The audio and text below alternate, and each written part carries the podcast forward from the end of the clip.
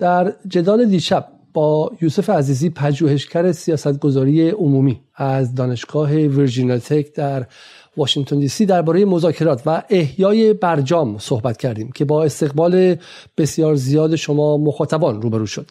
عزیزی دیشب توضیح داد که دلیل طولانی شدن مذاکرات این است که ایران می‌خواهد تضمینی حداقلی بگیرد که در صورت بازگشت آمریکا به برجام رئیس جمهور بعدی آمریکا باز نتواند دقیقا همون کاری را بکند که دونالد ترامپ کرد و همینطور هم ایران می‌خواهد که تحریم هایی که در چهار سال گذشته در آمریکا به تحریم های سابق اضافه شد برداشته شوند. به عبارتی ایران می‌گوید اگر قرار است که ما یعنی ایران به نقطه اجرایی برجام یعنی بهمن 94 برگردیم آمریکا هم باید دقیقا به همان نقطه برگردد. امشب ما مذاکرات وین را از منظری دیگر بررسی می‌کنیم. در هفته گذشته امیر عبداللهیان از امکان گفتگوی مستقیم با آمریکا گفت و به نظر می‌رسد در ایران گروه های لیبرال عمیقا باور دارند بدون مذاکره مستقیم گره مشکل هسته‌ای حل نمی شود و تحریم ها رفع نمی شوند و هر لحظه به قول این دوستان که مذاکرات مستقیم عقب میافتد ایران ضرر هنگفتی می کند امشب از یوسف عزیزی می‌پرسم آیا ایران از منظر ایدئولوژیک و احساسی از مذاکره مستقیم با آمریکا خودداری کرده یا اینکه این خودداری دلیلی سیاسی داشته و خودش تاکتیکی مذاکراتی بوده. آیا و همینطور سود و زیان مذاکره کردن و مذاکره نکردن مستقیم با آمریکا چیست؟ و مهمتر از همه چرا طرف آمریکایی اینقدر اصرار بر مذاکره مستقیم دارد؟ سلام. به جدال امشب یک شنبه دهم بهمن خوش آمدید. در حدود چل تا یک چل دقیقه یک ساعت آینده در کنار شما خواهیم بود و بعد هم در کلاب هاست به مدت یک ساعت پاسخگوی نظرات و پرسش های شما خواهیم بود. یک بار دیگه از شما تقاضا می کنم که برنامه ها رو لایک کنید عضو کانال یوتیوب ما بشید و اگر امکانش رو هم دارید به اشتراک جدال در بیایید. توسط در, در سایت patreon.com خط مایل جدال یا اینکه به واسطه پیپل نقطه ام ای خط مایل جدال یا اینکه در داخل به واسطه حساب بانکی که اعلام شده. این شما و این برنامه امشب.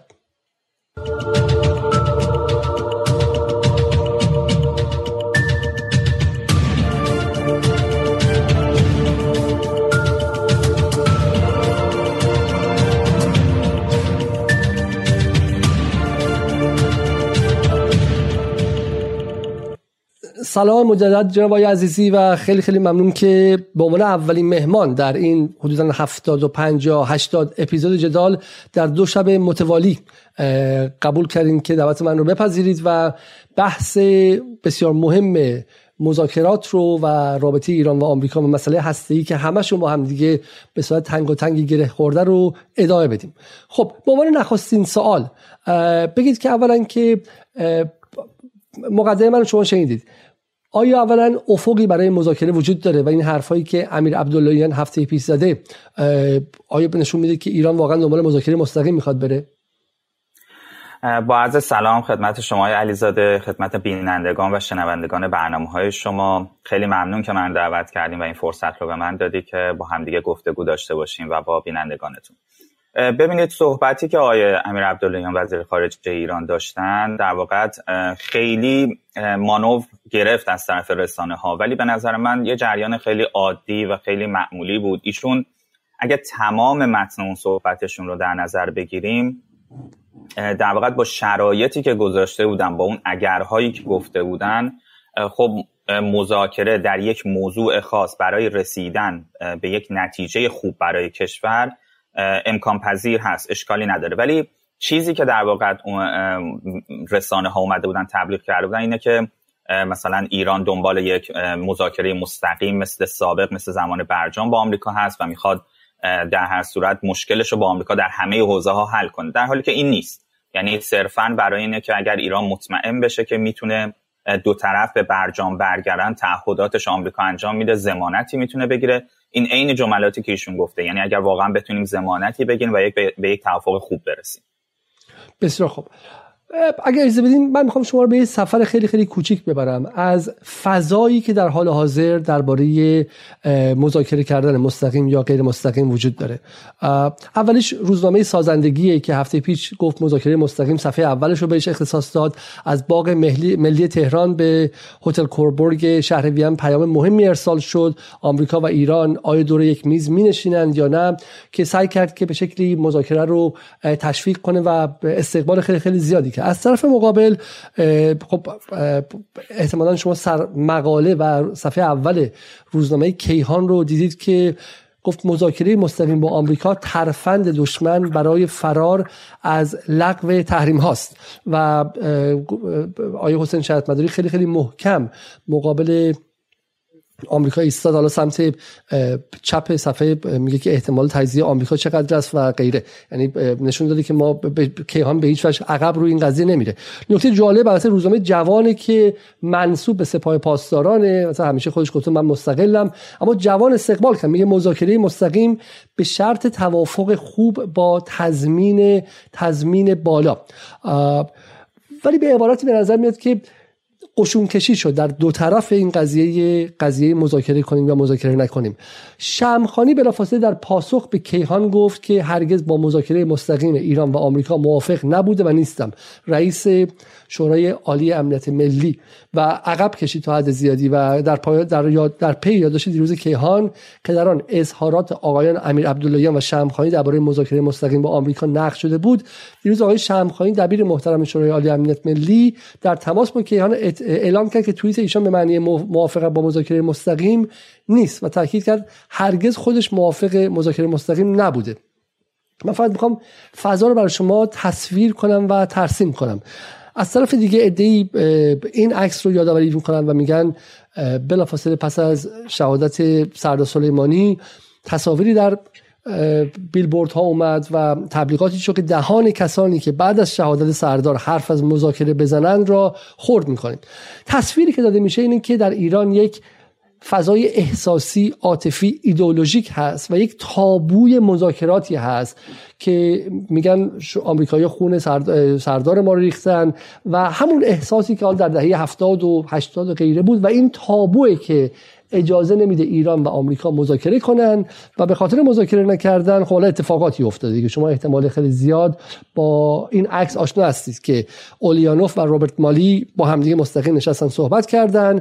شرق میگه عکس پربازدید شبکه های اجتماعی مذاکرات روس ها و آمریکایی‌ها در مورد برجام و خب خیلی ها احتمالا ما یه برنامه مستقل فقط در مورد این عکس گذاشتیم که توضیح بدیم که چه حجمه روش انجام شد و ادعا شد که این عکس حالا مثلا پدرام سلطانی از رئیس سابق اتاق بازرگانی تهران میگه که این گونه مذاکرات سابقه دارد. به تاریخ نگاه می‌کنیم در میابیم که مذاکره دو جانبه قدرت های جهانی درباره ایران دیرینه است و به سال 1907 در دوره قاجاری برمیگرده یعنی این عدم مذاکره کردن درباره ایران رو یک عده میگن کشور فروختین مثل دوره قاجار. دارن در مورد ما مذاکره می‌کنن. خودمون قایبیم. اون طرف هم میگه کسانی که حرف از مذاکره درباره با با قاتلان سردار سلیمانی بزنن دهنشون رو خورد می‌کنیم. خب حالا بس برگردیم به بحث شما به ما بگید که آیا این مذاکره در این هشت ماه چرا ایران مذاکره نکرده و کدوم طرف بیشتر تقاضای مذاکره داشته؟ ایران یا آمریکا؟ بله ببینید سیاست آمریکا از سالها پیش همین بوده که یک مذاکره مستقیمی با ایران داشته باشه. مذاکره رسمی در رسانه ها مشخص باشه بحث پشت پرده نباشه بحث موضوعی مثلا خیلی خاص نباشه. بتونه بیاد قشنگ واید با ایران در موضوعات مختلف بیاد صحبت بکنه. خب ما یه تجربه ای داریم حداقل. ما می‌دونیم که توی دوره دوم آقای اوباما وقتی آقای جان کری وزیر خارجه آقای اوباما میشه به جای هیلاری کلینتون یه چیزی که اصلا این رادیکال های آمریکایی جناح دست راستشون اسرائیلی ها لابی اسرائیلی با آقای جان کری گیر می‌دادن این بود که تو در طول مدت زمان مسئولیت بیشترین زمان و دیدارهایی که با یک مقام خارجی داشتی با وزیر خارجه ایران بود و خیلی جالب. خب ایران چه ثمری از اون گرفت؟ یعنی در یک جایی که حتی یک نوع اعتماد دو طرفه هم وجود داشت. اینجا توی اندیشکده غربی این صحبت می‌شد که به شوخی وقتی صحبت می‌شد در برجام و رابطه ایران آمریکا که آقای ظریف و آقای جانکری تو دفترچه تلفن های همدیگه شماره همو داشتن از خیلی وقت پیش. زمانی که آقای ظریف مثلا نماینده ایران تو سازمان ملل بوده با سناتورها با مجوز با اجازه خودشون میگن. در ارتباط بود. آقای جانکری هم سالها سناتور بوده در در واقع اون کمیسیون سیاست خارجی امنیت ملی آمریکا و اینها خب ارتباط داشتن. حالا الان همه cellphone دارن ولی بالاخره یک اصطلاحی که مثلا تو دفترچه تلفن شماره هم داشتن. یعنی تا این حد بالاخره یک رابطه و صمیمیت و یک اعتمادی بوده از فهم جهانی. خب این ارتباط ما داشتیم. نتیجهش چی شده؟ سوال اینه که نتیجه اون ارتباط الان در بحث سیاسی ایران و سفره مردم و بحث منطقه ایران چگونه هستش؟ برای همین ببینید یک در واقع یک نوع اول از همه یک نوع حالت حالا نمیگم ترس ولی یک نوع حالت احتیاطی وجود داره. که اگه ما می‌خوایم با طرف مقابل صحبت بکنیم سر چه موضوع خاصی هست؟ چه امتیازی میدیم چه امتیازی می‌گیریم؟ اما نکته مهمتر در مورد آمریکا و اتفاقی که افتاده و دولت بایدن شدیدا می‌خواست از اول که مذاکره کنه با ایران. می‌گفت نه ما مذاکره می‌کنیم بعد برمیگردیم به برجام. ما باید با ایران مذاکره کنیم. اون این بود که ایران حرفش این بود. می‌گفت وقتی شما به تعهدات خودتون عمل نکردید وقتی تعهدات برجام رو دولت قبلی شما زیر پا گذاشته و شما همتون مخالف بودین یعنی خود آقای بایدن آقای بلینکن آقای جیک سولیوان مشاور امنیت ملی همه شما می‌گفتید سیاست آقای ترامپ سیاست اشتباهیه. ما اگر برگرد بیایم سر کار حتما برمیگردیم دوباره به برجام. خب شما قدم اول وردارید برگردید به تعهدات آمریکایی بیاید تو برجام میشینیم و هم صحبت می‌کنیم. برای اینکه اون چیزی که بالاخره دستور عمل ایلام بود این بود که در موضوع هسته مذاکره میشه کرد میشه اعتماد سازی کرد. اگر تو موضوع هسته اونها به تعهدش عمل کردن می‌تونیم جلوتر بریم. تو موضوعات دیگه هم صحبت کنیم. ولی وقتی هنوز در موضوع هسته ای به تعهداتشون عمل نکردن ما چجوری می‌خوایم جلوتر بریم؟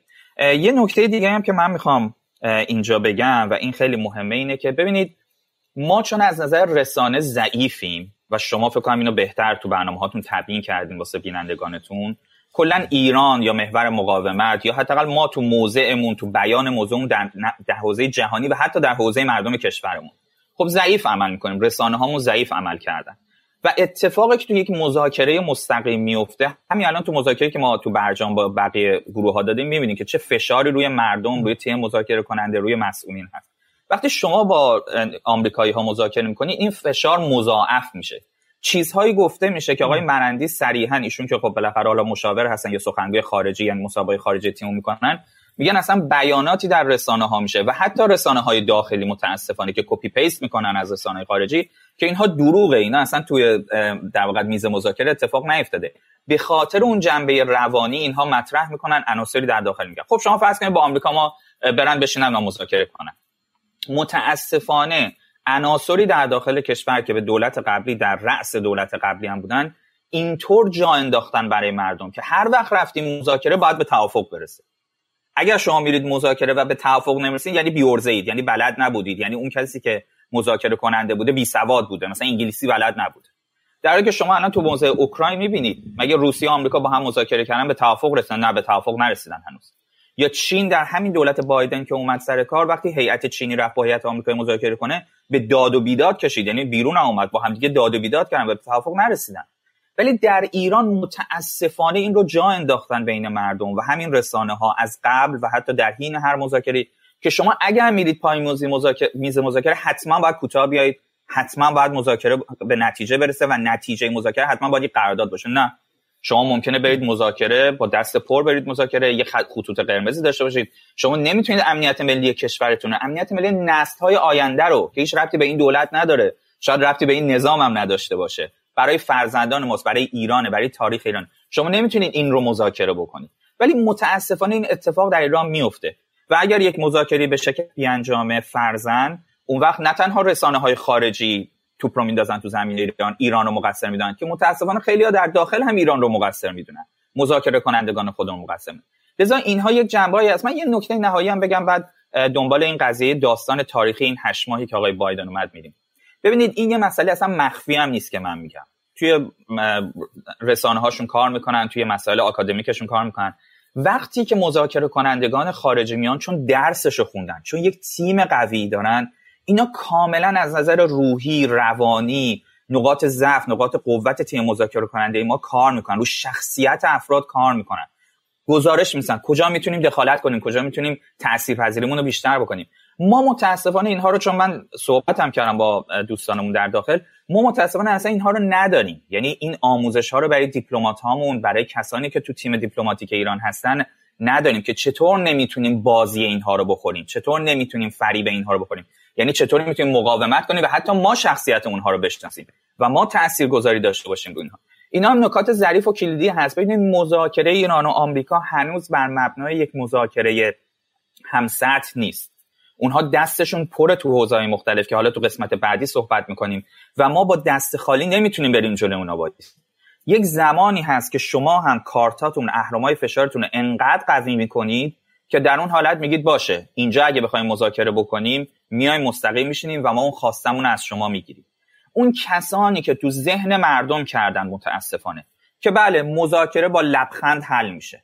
مذاکره صرفا با انگلیسی حرف زدن حل میشه. بله انگلیسی حرف زدن مهمه. گستشر ادا اطوار در آوردن مهمه دیپلماسی شاید 40 درصد 50 درصدش هنره. بعضی این هنر رو خوب دارن ولی همه دیپلماسی نیست. دیپلماسی پشوانه میدان رو می‌خواد پشوانه اهرم هایی می‌خواد که شما باید اونها رو درست کنید بیاید سر میز مذاکره. حالا در این مورد می‌تونیم بیشتر در مورد دولت بایدن و کاری که اونها می‌خواستن بکنن صحبت بکنیم. بسیار خوب. حالا من اینجا خیلی نکات متعددی مطرح شد که به نظرم خیلی نکات مهمی حالا قبل از اینکه وارد مسائل دیگه شیم. حالا من این رو خود توضیح بدم. شما اولا میگید که چون در تصویری که در جامعه هست اینه که یک آخرش اینه دیگه که به نظر من اصل قضیه رو صریح بگم. تصویرش اینه که رهبران ایران به ویژه رهبر ایران آقای خامنه ای اعتماد نداره به تیم مذاکره کننده که میره اونجا چی میگن. ظریف که در گوشی با جانکری حرف می‌زد دست اینها تو تهران میلرزید. حسن روحانی هم می‌گفت خب برین جایی که نلرزید. درسته؟ چون شما به عبارتی نمی‌تونید خونه خودتون رو بهش مدیریت کامل کنید می‌خوایم بیان در بیرون ببندید. به بچه خودتون اعتماد ندارید می‌خوایم بیان مثلا قوانین شهر رو عوض کنید خب خب بریم به نفر پیدا کنید که بهش اعتماد داشته باشید یه نگاه اینه یعنی به خاطر اینکه ما مطمئن نیستیم که دیپلمات ما که به شما میگید میره اونجا و فریب می‌خوره و انگاره سنتی مذهبی و به شکلی کلاسیکش در فرهنگ دینی ایران اینه که به شکلی بحث امرواس دیگه درسته؟ امرواس و ابو موسی اشعریه. اینا رفتن با هم دیگه قرارداد ببندن و نتونستن. اینا میگن آقا بخاطر 1400 تومن از اونجا اومدین جلوتر. اینکه شما نتونستی بعد از 42 سال انقلاب و حکومتداری و در اختیار داشتن همه چیز و گزینش برای دیپلمات و برای فرا ظریف که بالاخره از هم فکران من و خانواده من و آدم غیر خودی که نبوده که از دل جمهوری اسلامی اومده درسته؟ خب اینکه شما به ظریف هم اعتماد ندارین مسئله خودتونه. منافع ملی 42 80 میلیون ایرانی عقب نگه داشتین. چون مطمئن نیستین ظریف اونجا آدم ساده مثل ابو موسی اشعری گول مثلا جان رو می‌خوره. یه نکته اینه. خب الان این هشت ماهی که مذاکره مستقیم اتفاق نیفتاده به خاطر اینه که ما به دیپلمات هامون اعتماد نداریم یا اینکه نه می‌خوایم مثلا آمریکا رو عاجز کنیم. یه نکته اینه. یه نکته خیلی خیلی مهم دیگه که شما گفتید و می‌خوام اینو باز کنم. گفتید که مذاکره ای که آمریکا می‌خواد مذاکره مستقیمه نه مذاکره غیر مستقیم. و بذارید من اون رو بعدش بپرسم. اول از همه من بگید که این عدم مذاکره که حالا تو این اتفاق هشت ماه گذشته و کلا تو این تاریخ حداقل سی سال گذشته بوده به خاطر اینکه جمهوری اسلامی به دیپلماتاش اعتماد نداره؟ نه ببینید اصلا بحث اعتماد نیست. حالا در مورد آقای ظریف و برجام و رفتار تیم قبلی انشاءالله یه برنامه دیگه ای باشیم که مفصل بتونیم صحبت کنیم. هیچ جای دنیا اینطور نیست که بگه به دیپلمات هم اعتماد دارم یعنی در همه جای دنیا این بحثی که حالا دیروز هم مطرح کردید چکن بلنس قدرت هست یا بحث این که مثلا تو خود آمریکا هم هست ای قراردادی می‌خواد تبدیل به تریتی بشه یعنی یک توافقی که رئیس شما می‌کنه می‌خواد تبدیل به قرارداد دائم بشه باید بیاد تو مجلسشون. ما هم همینو داریم. مثلا ما هم ببینید الان ادیشنال پروتکل پروتکل الحاقی رو که قبول کرده دولت به صورت داوطلبانه انجام میده اگر قرار باشه تصویب دائم باشه باید بیاد مجلس تصویب شه. لذا این مکانیزم ها وجود داره. ببینید توی ایران مخصوصا حالا من می‌خوام زوم کنم توی ایران توی آمریکاش هم مثالش رو می‌زنم برشان ما شورای عالی امنیت ملی داریم. خب؟ شورای عالی امنیت ملی به عنوان یک بازوی مهمی که تصمیم گیری می‌کنه افراد مختلفی توش هستن. یعنی با دیدگاه های مختلف با background های مختلف با اندیشه های مختلف. نمیگیم ضد نظام باشن ها. داریم میگیم در چارچوب نظام ولی اندیشه های مختلف دارن. مثلا یکی میگه تعامل بیشتر یکی میگه مثلا شاید مقاومت بیشتر یکی میگه یک اهرمی داشته باشیم یکی میگه مثلا بریم از راه پشتی با فرانسه صحبت کنیم یکی مثلا میگه انگلیس نقشش مهمتره یکی میگه روسیه مهمتره. ببینید در شورای امنیت شورای امنیت ملی در واقع همه این مسائلی که الان مثلا مطرح شده شما میگید رابطه با آمریکا حتما رفته بحث شده. ممکن آقای شمخانی هم راست میگه. میگه مثلا من تو اون جلسه 7 نفره یا ده نفره حالا اعضای شورای امنیت ملی من مثلا مخالف بودم. اما فرض کنید الان با شرایطی که در مذاکرات پیش اومده و ما نمی‌دونیم اون شرایط چیه چون ما توی مذاکرات نیستیم مثلا هفت نفر گفتن که نه اگر آمریکا یک شرط ما رو قبول کنه اشکال نداره ما وارد مثلا مذاکره مستقیم هم میشیم. خب؟ پس در بحث بحث اعتماد نیست. دیپلمات ها همه جای دنیا اونهایی که میرن مذاکره می‌کنن دستشون یه مقداری بازه. یعنی میگه آقا من این خطوط قرمزمه این خواسته هامه طرف مقابلم میگه من این خطوط قرمزم این خواسته هامه تمام کارشون اینه که بتونن یک پلی بزنن از اون مینیموم خواسته ها شروع کنن و بیان بالا. پس دو طرف اینطوری یعنی دو طرف یک درخواست های زیاد به قول اینها حد اکثری دارن و یک درخواست های حد اقلی هنر دیپلمات اینه که با توجه به اون امکاناتی که و اختیاراتی که بهش دادن بتونه در واقع به اون خواسته ها برسه. اگه جاهایی نمی‌رسن به خواسته ها این طرف هم میگه من امتیاز بیشتری نمیدم دیگه. و چه اتفاقی میفته میگن این دیگه تصمیم سیاسیه. این دیگه رهبران عالی باید تصمیم اینجا دیگه دیپلمات نقشی نداره. یه زمانی دیپلمات برمیگرده میگه من تمام خواسته های شما که مسئولین ارشد کشور هستین هم شورای امنیت ملی رئیس جمهور رهبر وزیر خارجه حالا همه افرادی که هستن من همه اینا رو تونستم به دست بیارم. خیلی خوب فبه المراد تو اگه تونستی به دست بیاری میرم انجام میدی. یه زمانی میاد میگه طرف مقابل به این دو درخواست ما توجهی نکرده. این دو درخواست رو قبول نکرده. ما هم این امتیاز رو گفتیم نمیدیم. چون تو این درخواست رو قبول نکردی ما هم بر نمیگردیم به تعهدات برجامی مثلا. خب؟ اینجاست که مذاکره دیگه لولش فرق می‌کنه. یعنی الان هم که این بحث شده این بحثی که مطرح شده اینه که آمریکا ممکنه از اون درخواست های حد اکثری که من الان می‌خوام بهش بپردازم از اون درخواست های حد اکثری عدول کرده ممکنه. ما توی شرایط مذاکره نیستیم. و ایران گفته اگر تو عدول کنی از اون درخواست های حد اکثری باشه. یه فضایی برای مذاکره هست. ما اصلا نمی‌دونیم این مذاکره تو چه سطحیه. ممکنه این مذاکره در یه سطح لو لولی باشه یه سطح کوچیکی باشه. ممکن تو سطح وزیر خارجه نباشه. هنوز اینا رو نمی‌دونیم. یعنی تمام اینها اهمیت داره. اگه مذاکره در سطح وزیر خارجه باشه نشون میده خب مثلا ممکنه مسائل خیلی جلو رفته. اگه مذاکره در حد خیلی کوچیک باشه که الان هم هست مثلا به صورت غیر مستقیم با هم می نویسن میدن و اینها به صورت غیر مستقیم ارتباط برقرار می‌کنن.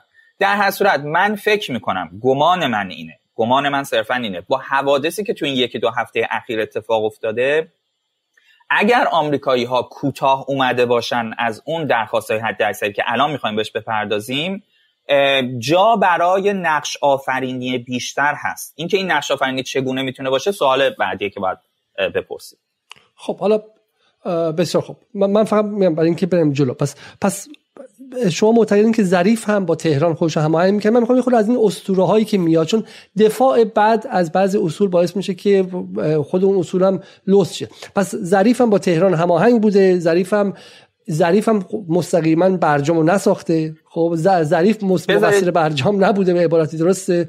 می‌خوام فقط بفهمم.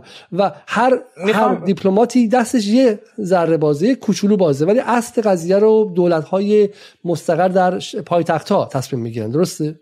آره درسته. من می‌خوام یه نکته بگم. قرار شد در مورد دولت قبلی جدا برنامه ولی یه نکته هست. ببینید زمانی که دولت آقای روحانی اومد سر کار پرونده هسته ایران که تا اون زمان در اختیار شورای امنیت ملی بود رو آورد وزارت خارجه. یعنی پرونده منتقل شد وزارت خارجه. این یه مفهومی داشت. ادعای این دوستان این بود که می‌خوایم به سرعت کار رو عملی کنیم ببریم جلو. اشت... من هم موقع مخالف بودم. حتی همین الان هم میگم باید بیاد شورای امنیت ملی. ولی نکته اینه. ببینید آقای ظریف و تیم آقای ظریف چون وقتی توی صحنه هستی شما اخباری که می‌بری از مذاکرات اون اطلاعاتی که می‌بری باعث اون تصمیم گیری شورای ملی میشه. وقتی پرونده در اختیار شورای امنیت ملی هست اخبار مستقیم میاد شورای امنیت ملی. وقتی اخبار کانالیزه میشه از طرف آقای ظریف و میاد شورای امنیت ملی متفاوته. یعنی اون کسانی که شورای امنیت ملی نشستن تو اون 18 ماه 20 ماه مذاکرات هسته‌ای تمام اخبار رو از چه کانالی می‌گرفتن؟ از کانال خود آقای ظریف و روحانی می‌گرفتن. دیگه مذاکرات مستقیما نتیجه مذاکرات و تحولات مذاکرات مستقیما به سمع نظر اینا نمی‌رسید خب تو تصمیم گیریشون هم می‌تونه تاثیر بذاره. این نکته خیلی مهمه یعنی اطلاعات از کجا میاد؟ دیتا از کجا میاد؟ اینکه چه اتفاقی میز مذاکره افتاده چگونه می‌رسه بالا؟ این نکته مهمیه. ولی بله آیا آقای ظریف تمام حالا اگه تقصیری برجام باشه جداگانه باید صحبت کنیم انتقاد برجام آیا همه این انتقادات متوجه آقای ظریف آقای روحانیه یا بخشیش؟ یا نوع نگاهشون به مذاکره که بعدا باید صحبت بسیار خوب. پس ببین بعضی یه نکته اصلی الان من می‌خوام بفهمم. اینه که حالا پس پس مذاکره یکیش اینه که ما شما معتقدید که مذاکره فنونی داره. حالا من می‌خوام یکی از این کامنت ها رو بیارم. مذاکره فنونی داره که ما نه حالا تقصیر ظریف یا جلیلی یا غیره ولی فنونش ممکن اصلا بهش آگاه نباشیم. یعنی تواناییش رو نداشته باشیم. یکی از کامنت های یاشار خسرویار میگه موقع مذاکره درجه حرارت و ضربان قلب رو هم مثلا میشمرن یا گفته می‌شد که مذاکره کنندگان قبلی برجام در تیم آمریکایی حدود 800 تا هزار نفر بودن. حقوقدانان بسیاری داشتن تیم رسانه خیلی خیلی قوی داشتن و تمامی جوانب رو در نظر می‌گرفتن. در حالی که تیم ایران فقط بین 5 تا 10 نفر بود که دو نفرشون الان گمانم زندان هستن بهشون اتهام وارد شد بود که ارتباط دادن و دانسته یا ندانسته اطلاعات به بیرون داده بود حتی گفته می‌شد که اون ایوانی که آقای ظریف با همکارانشون مثلا با هومن مج و غیره صحبت می‌کرد از طبقه بالا آمریکایی یا از ساختمون مقابل رو اجاره کرده بودن که بتونن با دوربین حتی لبخانی کنن. یعنی حالا اون ریزکاری ها و غیره و غیره. من نمی‌دونم حالا اینا درسته و همین شما میگید که مذاکره مستقیم رو بس ایران ازش میترسه. خب یه سوالی که احتیاط می‌کنه. احتیاط می‌کنه خب حالا یه ایرادی که میشه وارد شد اینه که خب ما باید بریم و این فن رو هم بیاموزیم دیگه. اینو برای مهندسی معکوس کنیم. ما این موشک ها رو در مقابلش احتیاط نداشتیم ولی بالاخره ما موشک ها رو رفتیم مهندسی معکوس کنیم. پس یه قضیه اینه. یه نکته خیلی خیلی مهمی که شما فرمودین و در نظرم درسته اینه که گفتین که مذاکره گره مذاکره مستقیم بودنش یک امر دیگر رو باز می‌کنه و اون رابطه با افکار عمومی و توان مدیریت افکار عمومیه. خب ما می‌دونیم که وقتی که دقیقا ما از از چه زمانی آقای صالحی مشغول مذاکره غیر علنی و مخفیانه در عمان بودن؟ اون که به نتیجه رسید چون طولانی بود مذاکرات محرمانه عمان اون که به نتیجه رسید تقریبا از اسفند سال 91 هست دقیقا که به خاطر انتخابات آقای خامنه‌ای متوقفش کرد. خب بحث به نظر میاد اینه که اگر مذاکرات مستقیم نباشه طرف مقابل نمی‌تونه تاثیر گذاری کنه. و اتفاقی که حالا بنظرم واقعا چه از این نظر قابل فکر کردن و تعمل اینه. از اوایل اردیبهشت سال 92 که آقای روحانی به عرصه انتخابات اومد آقای رفسنجانی اومد آقای روحانی اومد و غیره. تا خود مناظرهای انتخاباتی که آقای ولایتی رفت به سمت آقای روحانی و به تیم جلیلی حمله کردن و موضوع مذاکرات موضوع هستی موضوع محوری کشور شد. عملا میشه از اون موقع گفت که طرف مذاکره کننده ما یعنی آمریکا از افکار عمومی ایران یارگیری کرد. من اون موقع خودم به بی بی سی دعوت می شدم در بی بی سی یک احساسی ایجاد کردن که تمام مخاطبای بی بی سی شب به شب چششون به تلویزیون باشه فکر کنن که لبخند مذاکره کننده ها چه تأثیری می‌تونه داشته باشه. شما یادتونه که توییت های خیلی زیادی میخوندیم که ادعی خواستگاری رو متوقف کرده بودن ببینن نتیجه مذاکرات چی میشه چون جهیزیه باید بخرید میخریدن و غیره. یعنی طرف یعنی موفق شدن طرف آمریکایی با عمومی کردن. حالا من با اجتماعی کردن سیاست موافقم چون مثلا سیاست مال مردم مال حقوق مردم مال منافع مردمه. اما با استادیومی کردنش و با ایجاد جو توده‌ای در اطراف مذاکرات به عبارتی قیمت دلار که چی؟ قیمت پوشک بچه رو هم در بازار به مذاکرات گره بزنن و این یک التیماتوم و یک فشار مضاعف بر تیم مذاکره کننده بود.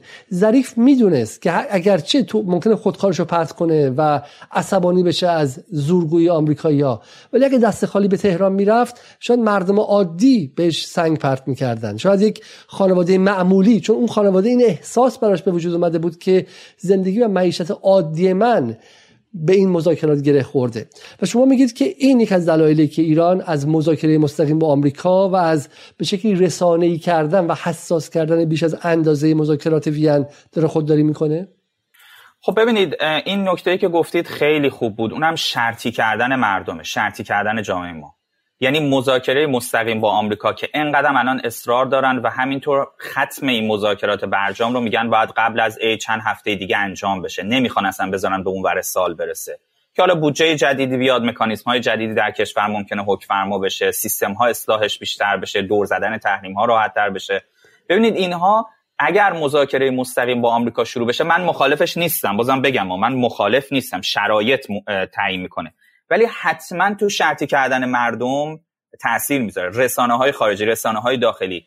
هفته بعد قرار ببینن. اگه این خبرش رسانه آمریکایی بگن منفی بوده مثلا نتیجه نشست مثلا حالا نه وزرای خارجه ایران و آمریکا بلکه همین سطح تیم مذاکره کننده فرض آقای راب مالی و مثلا آقای حالا هم ایشون در ایران. اگر اینها مثلا با هم مذاکره کنن نتیجه منفی بیاد. خب چه اتفاقی میفته تو بازار ایران؟ شبیه چه اتفاقی میفته یا 22 بهمن چه اتفاقی میفته لذا اینها دنبال این مهندسی افکار عمومی که شما گفتید حتما هستن.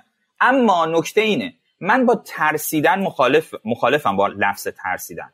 ما دیپلمات های بسیار شجاع و کارآزموده داریم. همشون هم می‌دونن که دیپلمات های ایران بسیار دیپلمات های متبهری هستن. یه نکته وجود داره. چرا ما نگاهمون انقدر رو وزارت خارجه زیاده و تحلیل رو زیاده؟ خب چون به امنیت ملی ربط داره توی رسانه هستن. ولی این مشکل بروکراسی و این مشکلی که هست مال همه اداراته که مثلا یک وزیری یک رئیسی فکر می‌کنه همه چی دانه. نیازمند مشاوره نیست نیازمند افراد نیست که بیان مشاوره از نگاه های دیگه بهش بدن. حتی کسانی که مخالف سیاسیش هستن. ما این بحث رو باید بعدا مفصل داشته باشیم. ولی یه نکته به شما میگم. ببینید این که گفتید آموزش در آمریکا داده میشه بسیار زیاده. مثلا حوزه کانفلیکت رزولوشن حوزه نگوشیشن یعنی همین فارسی بگید؟ به ما تذکرم دادن راستم میگم. از این آره مخاطبا فارسی گفتم حل بحر... حل حل تنازع حل منازعه. منازعات حل منازعات. یادگیری این که چگونه برید و مذاکره کنید. تمام اینها درس داره حتی مدرک داره تو دانشگاه معتبر آمریکا. یعنی دیپلمات های جوون هایی که می‌خوان یاد بگیرن صرفا نمیرن روابط بین الملل یاد بگیرن. حتی تو دروسشون اینها هم هست. تو دروسشون مطالبی هست که اینا رو آماده می‌کنه. بعد من نمیگم تو ایران نیستا. البته تو سطح دانشگاهی دیدم نیستی همچین کلاسی. حالا ممکنه تو خود وزارت خارجه باشه. در هر صورت ما تیم هایی می‌خوایم چیزهایی می‌خوایم که واقعا بریم background اینا رو در بیاریم. مثلا یک فردی که میاد جلوی شما میشینه اون مذاکره کننده باید background این فرد از کودکیشو بدونه تا بزرگسالی. همه پروندهشو بدونه. این فرد چه مشکلی داشته چه مشکلی نشه کجاها سفر کرده علاقه مندیاش چیه؟ حالا من چگونه من شما مخالف باشم. مثلا من این داره خودش بازی خود یه چیز خیلی دیگه بزرگ می‌کنه مذاکرات رو و غیره رو. ببینید هم اتفاقی که سر برجام افتاد بلایی که سر برجام افتاد واقعا به خاطر این نبود که ما با سوپر کامپیوترها حرکات پلک باید جان کری رو محاسبه نکرده بودیم. آیه ظریف گفتن که من متن نخونده بودم. بحث به شکلی اسنپ شات رو روش دقت نکرده بودن. خیلی نکاتی که اگر ما تو ایران ده دانشجوی خوب حقوق بین الملل داشتیم شاید می‌تونستن این رو پیدا کنن. این منظر من یه مقدارم این که ما طرف مقابل رو خیلی بیش از اندازه بزرگ کنیم از اون ور ممکنه بیفتیم. در سای آمریکایی همونایی هستن که توسط طالبان پا برهنه ای که اغلبشون بیش از سواد خواندن نوشتن ندارن و حتی قرآن رو هم به واسطه حفظ کردن می‌دونن نه به واسطه خواندن شکست خوردن. یعنی خیلی هم شما نباید طرف مقابل رو بزرگ کنید و یه نکته اینه. ولی نکته ای که در مورد این که خطر قضیه اینه که جامعه خسته ای که زیر تحریمه. یعنی این اینو باید با هم ببینید. جامعه خسته که زیر تحریمه. یعنی من مثالی که دفعه قبل زدم کومودور یا مارمولک کومودور اگه بشناسین خیلی بزرگ دراگون بهش میگن. یه حیوان اینقدری میاد به شما گازتون می‌گیره سم وارد می‌کنه ولی توان حمله و کشتن حیوان رو نداره. و بعد دو سه چهار روز دنبالش می‌کنه. جایی که دیگه حیوان میفته اون موقع سراغش میره. تحریم کارکردش همینه. یعنی که شما رو ضعیف می‌کنه. مردم رو مستحصل می‌کنه. و بعد در پس از استیصال شما میاد اونجا و میگی آقا مذاکره مستقیم کن. دولت مذاکره مستقیم نمی‌کنه. شما میگی دولت عقب مانده است تابو داره می‌سازه مثل حکومت های قدیمی میترسه و غیره. فشار افکار عمومی رو سعی می‌کنی اضافه کنی. و اینجاست که عملا از داخل ملتی که داری باشون میجنگی یارگیری می‌کنی. حالا اگر ما به یاد بیاریم که تحریم بر اساس گفته همون مقاله نیویورک تایمز معادل حصر قلعه ها در دوره قدیمه این تلاش برای مذاکره مستقیم و داد زدن به مردم داخل قلعه که ما می‌خوایم با حاکمتون مذاکره کنیم و حسرتون رو بشکنیم. حاکم نمی‌ذاره. حاکم نمی‌خواد. حاکم داره کیف می‌کنه از اینکه شما زیر محاصره باشی. اینا با هم تلفیق میشه و حرفی که آیه عزیزی می‌زنه از یه نظر دیگه هم قابل تحمله. این که خب این نظام بین الملل ساخت آمریکاست. از 1945 به بعد ساخته شده. این نظام بین الملل که واقعا بین الملل نیست نظام هم نیستش یه یک کامپیوتری که خودش ساخته نرم افزار هم خودش روش نصب کرده. برای این بهش آگاهه. برای این به سیستم عاملش آگاهه. ممکنه 50 سال دیگه چینیا اگه قدرتمند و یه نظام نظم بین الملل دیگه بیاد شکل و شمایل مذاکره هم عوض و قوانینش هم عوض و اون به قول شما کانفلیکت رزولوشن استادیزا یا آموزش های حل منازعه‌ای که تو هاروارد درس میدن دیگه بشم خیر خدا نیرزه هیچی نیرزه خب بعد بزنین در کوزه آبشو بخورید. خب برای اینکه اینا برای این نظام ساخته شده. خب و, و ما به اینها آگاه نیستیم. برای این خطراتش هستش. بسیار خب این مهمه. پس من می‌خوام از این تقلیلگرایی بیایم بیرون. از اینکه نه ما اعتماد نداریم ما دفعه قبل گول خوردیم ظریف گول خورد و غیره. از این می‌خوایم بیایم بیرون. به خاطر این نیستش که ایران مذاکره نکرده. بریم سر بحث دیگه. و بحث اصرار. چه کسی اصرار کرد؟ شما ادعا می‌کنید که آمریکا اصرار کرد از زمان آمدن بایدن که ایران به مذاکره برگرده. قبل از اون هم ترامپ اصرار داشت که ایران مذاکره کنه. درسته؟ مذاکره مستقیم همونطور که اولش هم گفتم تمام دولت های آمریکایی. آرزوشون اینه که با ایران مذاکره کنن علاقه دارن که مذاکره مستقیم با ایران داشته چون می‌دونن که می‌تونن از داخل ایران از افکار عمومی ایران یارگیری کنن. این هستش درسته. یه نکته مهم دیگه ای که هست اینه که آمریکایی‌ها به خاطر اینکه سفارت در ایران ندارن همیشه اطلاعاتشون دست دوم هست اطلاعات تازه ندارن. خب با مذاکره مستقیم می‌تونن یه سنس بهتری نسبت به افکار ایده های طرف ایرانی پیدا بکنن. این می‌تونه مثبت باشه می‌تونه منفی باشه ولی خب بستگی به این داره که از چه زاویه بهش نگاه بکنیم. خب ولی دولت بایدن از ابتدا که اومد حتی برای اینکه برگرده به تعهدات برجامی خودش یک اصرار زیادی داشت که در واقع با مذاکره مستقیم با ایران یا بودن در پنج به اضافه یک که حالا چهار به اضافه یک شده در واقع صحبت بکنه. که خب ایران مخالفت کرد گفت چون ایران آمریکا خودش رسما خارج شده رئیس جمهور قبلیشون نامه زده و خارج شده از این مسئله و چون تعهداتش رو انجام نمیده جایی در مذاکرات نداره. می‌تونه به صورت غیر مستقیم اگه دوست دارن حضور داشته باشن و جالبم بود که خب این پنج در واقع پنج کشور دیگه ای که با ایران در برجام هنوز هستن اینها در یک هتلی مذاکره می‌کردن روبروی اونها هیئت آمریکایی اتاق گرفته اونجا هست و اروپایی ها یا روس ها حالا بیشتر اروپایی ها در واقع پیک میفرستن و نتیجه مذاکرات اونور می‌برن از اونها جواب می‌گیرن میآوردن در واقع توی مذاکرات. یعنی یک همچین مکانیزمی تقریبا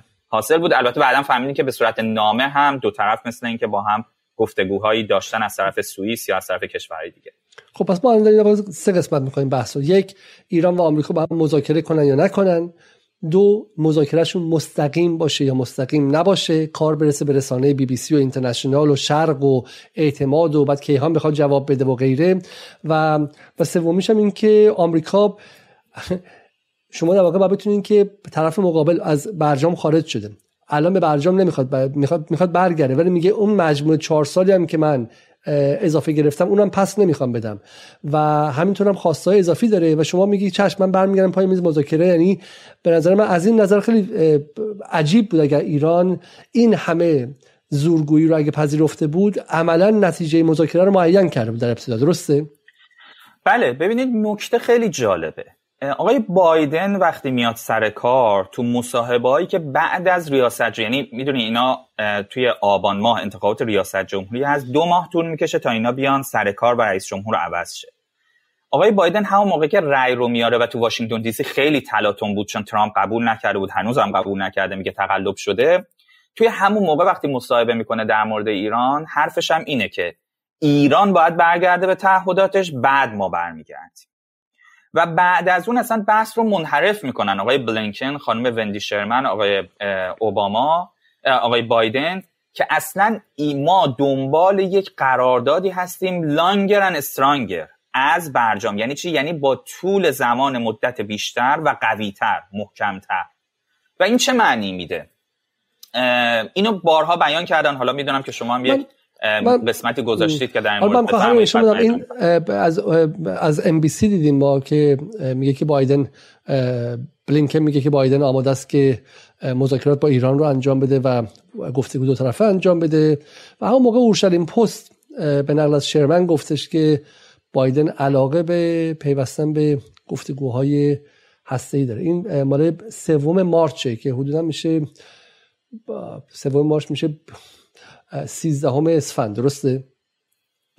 سیزدهم بله. اسفند سال 1399 و جمله که نقل میشه اینه میگه که در حالی که در هیرینگ یا به شکل جلسه سنا در کمیته روابط خارجی بودش شرمن گفتش که بایدن و پاریس علاقه دارن که به به برجام برگردن ولی برای اینکه but, but to make it longer and stronger. ولی می‌خوان اون رو طولانی تر و قوی تر کنن.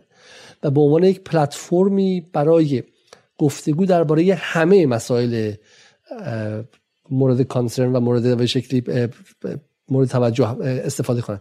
اگه میشه برای ما توضیح بدیم منظور شرمن از این قضیه چی بود؟ من در واقع مخاطبان بگم. ما الان رسیدیم به آمدن بایدن. بایدن ژانویه پیروز شده. دعوای آمریکا داره کم میشه. حدود یه ماه بعدشه 13 همه اسفندیم و بایدن داره اعلام می‌کنه که من می‌خوام برگردم به گفتگو دو طرفه اما از همون ابتدا شرط و شروط گذاشته. یکی از شرط و شروطاش اینه که بعد برجام طولانی تر و قوی تر باشه و دومش این باشه که بعد بر مورد همه چیز صحبت کنیم. یعنی چی این آیه عزیزی؟ بله من دیروز این رو صحبت کردم و اینجا هم به شما میگم. آقای اوباما وقتی که بحث برجام رو پیش آورد این رو اولین قدم اولین مرحله برای رفتن به سمت موضوعات منطقه‌ای و موشکی در نظر گرفته بود. اصلا اصلا هدف آمریکا همونطور که آقای ترامپ و پومپو هم می‌گفتن اینه که نگرانی اصلی اونها بحث هسته نیست. بحث هسته مهمه در جایگاه خودش. اما هدف اصلی و نگرانی اصلی اونها تغییر رفتار ایران در منطقه است. بحث اسرائیل هست بحث مقاومت هست. بحث هم, هم نوایی با سیاست های آمریکا در منطقه هست. بحث های مختلفی هست. بحثی هست که شاید هویت انقلاب اسلامی باشه. حالا در اون بعد جدا برای اینکه برای اینکه خود شعاری نشیم اینها رو که نگن که چم اینا حرفای چیزه. می‌خواین از خود با از خود شرمن بشنویم این رو. بله. من فکر که جلسه ای هستش که شرمن در شرمن صحبت می‌کنه در همین بله بله من فکر که ببخشید. من بتونم رو پیدا کنم. Since uh, January 2017, ha- have you met with any Iranian government officials? I have uh, met with Iranian officials. I can't remember the last time that it happened, uh, Senator. Who did you meet with? I have met with Foreign Minister Zarif. I've met with my former counterparts Abbas Arachi and Marie, Majid Ravanchi, who is now. این خانم شرمن فکر کنم هشت ماه پیش باشه درسته هشت نه ماه پیش در در سناست و روبیو که معروف به ایران ستیزی. درسته؟ روبیو ازش می‌پرسه بله. که آیا از زمانی که از قدرت بیرون رفتی از زمانی که از به شکلی ترامپ سر کار اومد و شما دیگه کاری نبودی باز هم با ایرانی ها دیدار کردی و شرمن میگه که با آقای ظریف با آقای عراقچی و آقای تخت روانچی دیدار کرده. درسته؟ The ambassador to the United Nations. And when I had uh, such meetings they were uh, on the margins of the Munich Security Conference where, as you know, everyone uh, attends from all over the world. Um, before and after these meetings, Senator. در حاشیه بشه کنفرانس امنیتی مونیخه که میگه این که این دیدارها درش طبیعیه فقط دقت کنید که در آمریکا برخلاف ایران که اگر کسی سوال کنه که آیا شما با فلان خارجی دیدار که این صدای همه در میاد. در آمریکا شما رو مرتب به سنا و کنگره می‌برن و شما رو سینجیم می‌کنن. اگر با یه خارجی با یه ایرانی با یه روس با یه چینی با یه کره با یه کوبایی با ونزوئلایی با کشورهایی که اونها بالاخره روشون حرف و حدیث دارن. اگر باشون دیدار کرده باشین و قهوه خورده باشین اصلا نگاهشون نیست که لیبرال و داری گفتگو می‌کنی و رواداری کنیم اینها. شما رو به سلابه می‌کشن می‌برن سنا و سوال می‌کنن. همین روبیو داره این سوالو از شرمن می‌کنه و شرمن میگه من با اینها دیدار کردم اما در همه اینها مطلع کردم دولت وقت آمریکا رو از اینکه در ملاقات می‌کنم و به عنوان یک بخشی از دولت آمریکا باشون دیدار کردم. حتی اگر با سیاست های دولت وقت مخالفت داشتم اما اون سیاست ها رو نمایندگی کردم. ببینید منافع ملی رو چه بسا ما بعد از آمریکایی و اسرائیلیا بیاموزیم که نگاهشون خیلی خیلی اصولگرایانه به قضیه. Uh, I was, uh, I think, most of the time, if not every time, in touch with then Undersecretary for Political Affairs uh, Hale uh, to let him know that I was having such a meeting uh, and to let him know that I would certainly stay in touch. I would represent America's policies, whether I agreed with them or not. Uh, and in those meetings, uh, my sole purpose uh, was to urge the Iranians not to take actions that were against the deal, that would escalate the security situation. میگه هر بار به معاون وزیر هیل که معاون وزیر خارجه بوده خبر می‌دادم که می‌خوام این دیدار رو انجام بدم و هر بار خواستم از ایرانی این بوده که از برجام بیرون نیان. یعنی خرو... عدم خروج ایران از برجام از پس از پاره شدن برجام توسط ترامپ یکی از کسانی هم که روش تاکید داشته خانم وندی شرمن بوده. And most importantly senator I am appealed to by almost every family who has someone detained in Evan prison. And so my major purpose, quite frankly, in those meetings was to urge uh, the Iranians that I know. و میگه که حالا هدف دیگه هم کمک به زندانی دو, جانبه و اینها بوده. ولی باید دقت کنید که دو تا نکته است. شرمن میگه که از زمان پالا شدن برجام تا امروز دیدارهای زیادی با ظریف عراقچی و تخت روانچی داشته و در همشون تقاضا کرده که از برجام بیرون نیان و شرمن درست پس از پس از حالا در همین جا الان که خودش به قدرت رسیده به جای اینکه به ظریف تخت روانچی بگه حالا من که به شما می‌گفتم تو برجام بمونید الان ما برگشتم به قدرت منم به شما برمیگردم میگه نه longer and stronger. الان دیگه اون برجام نمی‌خوایم. حالا بعد یک قرارداد طولانی‌تر و قوی‌تر بریم. بفرمایید. من, من یه توضیح بدم. بله. ببینید توی آمریکا وقتی که شما مسئولیت رسمی تو وزارت خارجه ندارید اگر می‌خواهید با کشور سالسی کشور خارجی مخصوصا کشورهایی که شما نام بردید. ولی هر کشور دیگه. می‌خواید صحبت کنید با دیپلمات هاشون باید مجوز بگیرید و اجازه بگیرید. نمی‌تونید همینجوری برید. حتی اگر دیپلمات بازنشسته باشید. حتی اگر دیپلمات بازنشسته باشید. بیدر پیکر نیست. اینا قانون داره. یعنی همش قانون داره. و ایشون حرفش خیلی جالبه. اولا میگه که من یادم نیست آخرین بار کی طرف ایرانی رو دیدم. بعد در مورد اون در واقع اجلاس جلسه اجلاس رسمی مونیخ اجلاس امنیتی مونیخ که هر سال برگزار میشه صحبت می‌کنه. و دو تا نکته جالب میگه. یکی اینکه میگه که درسته که من با سیاست های دولت آمریکا مخالفم ولی اونجا از این مخالفت رو ابراز نمی کنم اونجا من نمایندگی می کنم از سیاست های رسمی دولت حال حاضر. نمیام توهین بکنم به دولت فعلی نمیام به دولت قبلی یا دولتی که بهش جزوش نیستم مثلا فوش بدم بگم اینا بیشورن اینا بیسوادن اینا بلد نیستن اینا از اینجور حرفا. نمیام در واقع یک توپخانه رسانه‌ای بر ضد کسانی که الان تو میز مذاکره هستن. و اینها متاسفانه از طرف دولت قبلی افراد دولت قبلی ایران در واقع حمایت شدن. توپخانه رسانی رو گرفتن به سمت تیم مذاکره کننده ایران؟ اصلا من نمی‌تونم متوجه بشم. یعنی من از رفتاری که الان تو آمریکا می‌بینم در این چند سال دیدم با رفتاری که متاسفانه در ایران حزبی و جنایی میشه نمی‌دونم. ولی نکته مهمی که ایشون میگه چیه؟ میگه من طرف ایرانی رو تشویق کردم خیلی جدی تشویق کردم که یکی از برجام خارج نشن یکی اسکلیت نکنن این چیزا یعنی تشدید نکنن شرایط امنیتی بین ایران و آمریکا رو. اصلا عجیبا یعنی طرف آمریکایی اومده پاشو گذاشته رو گلوی شما داره فشار میده. یکی از فرماندهان ارشد شما رو ترور می‌کنه.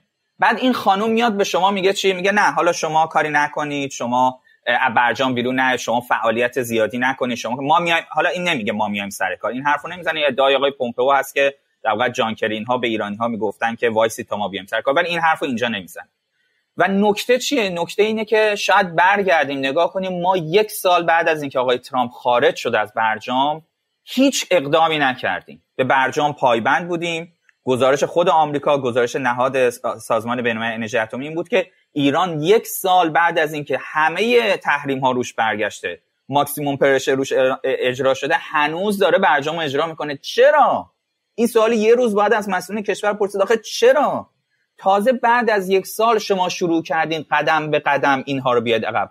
آیا به خاطر مثلا این بوده که طرف غربی حالا یا آمریکایی هایی که نبودن تو دولت یا اروپایی به شما وعده ای داده بودن؟ آیا اتفاق افتاده؟ ببینید اگر اون یک سال رو ایران استفاده کرده بود الان دست ما خیلی پرتر بود تو میز مذاکره. اگر این کنار. آیا مجلس ایران مشابه این کاری که تو آمریکا کردن رو کرده؟ آیا مجلس ایران عراقچی و تخت روانچی و ظریف رو بعد از این فیلم یک بار برد که بگه شما با وندی شرمن بر چه اساسی ملاقات کردین؟ در اون ملاقات چه چیزی گفته شد؟ ببینید من جلسه پیشم گفتم در مورد اینکه مجلس ایران نقشش تو سیاست خارجی چیه درسته یا غلطه ما باید جدا صحبت کنیم. نه. اصلا مجلس ایران اون موقع که نبود بعدا. حالا ممکنه که جداگانه سوال شده باشه ممکنه پشت پرده. اصلا ممکنه که اونها هم اجازه گرفته باشن. من اینو نمی‌دونم. یعنی ممکنه که این سه نفری که رفتن صحبت کردن اینم با مجوز باشه. ولی توی آمریکا همین که میگه درسته. ببینید کنگره سناتور هر سوالی می‌پرسه چون اینا قبلش هم سوگن یاد می‌کنن. حالا اول جلسه میان سوگن میگن. اگر این فرد دروغ گفته باشه مجازات میشه. یعنی اگر نگه راست قضیه رو مجازات میشه. و برای همینم نمیگه که من آخرین بار یادم نیست کی دیدم. خب؟ حالا ما نمی‌دونیم چه اتفاقاتی افتاده. نه دروغ نمیگه. دروغ نمیگه. میگه من نمی‌دونم چون دروغ محسوب میشه. دروغ اشاره می‌کنه آره, آره. خب آره. حالا حالا برگردیم به این نقطه که ببینیم چی می‌خواستم. از این نکته خیلی مهمه. همین دیدار من بذارید بگم این جلسه چیه؟ یه لحظه کنید. آره ببینید این جلسه اینجوریه که توی آمریکا نه فقط وزیر وزیر بلکه حتی مقام چند مقام دیگه وزارت خونه ها هم باید برن از سنا رأی اعتماد بگیرن. تو ایران ما فقط وزیرا رأی اعتماد میگن دیگه معاوناشو خودش می‌ذاره دیگه درسته؟ ولی توی آمریکا الان خانم شرمن زمان اوباما که مذاکرات انجام شد نفر چهارم وزارت خارجه بود. در دولت بایدن شد نفر دوم وزارت خارجه. یعنی اگه آقای بلینکن بره کنار ایشون انگار قائم مقام آقای بلینکنه. نفر دوم هم باید بیاد رأی اعتماد بگیره.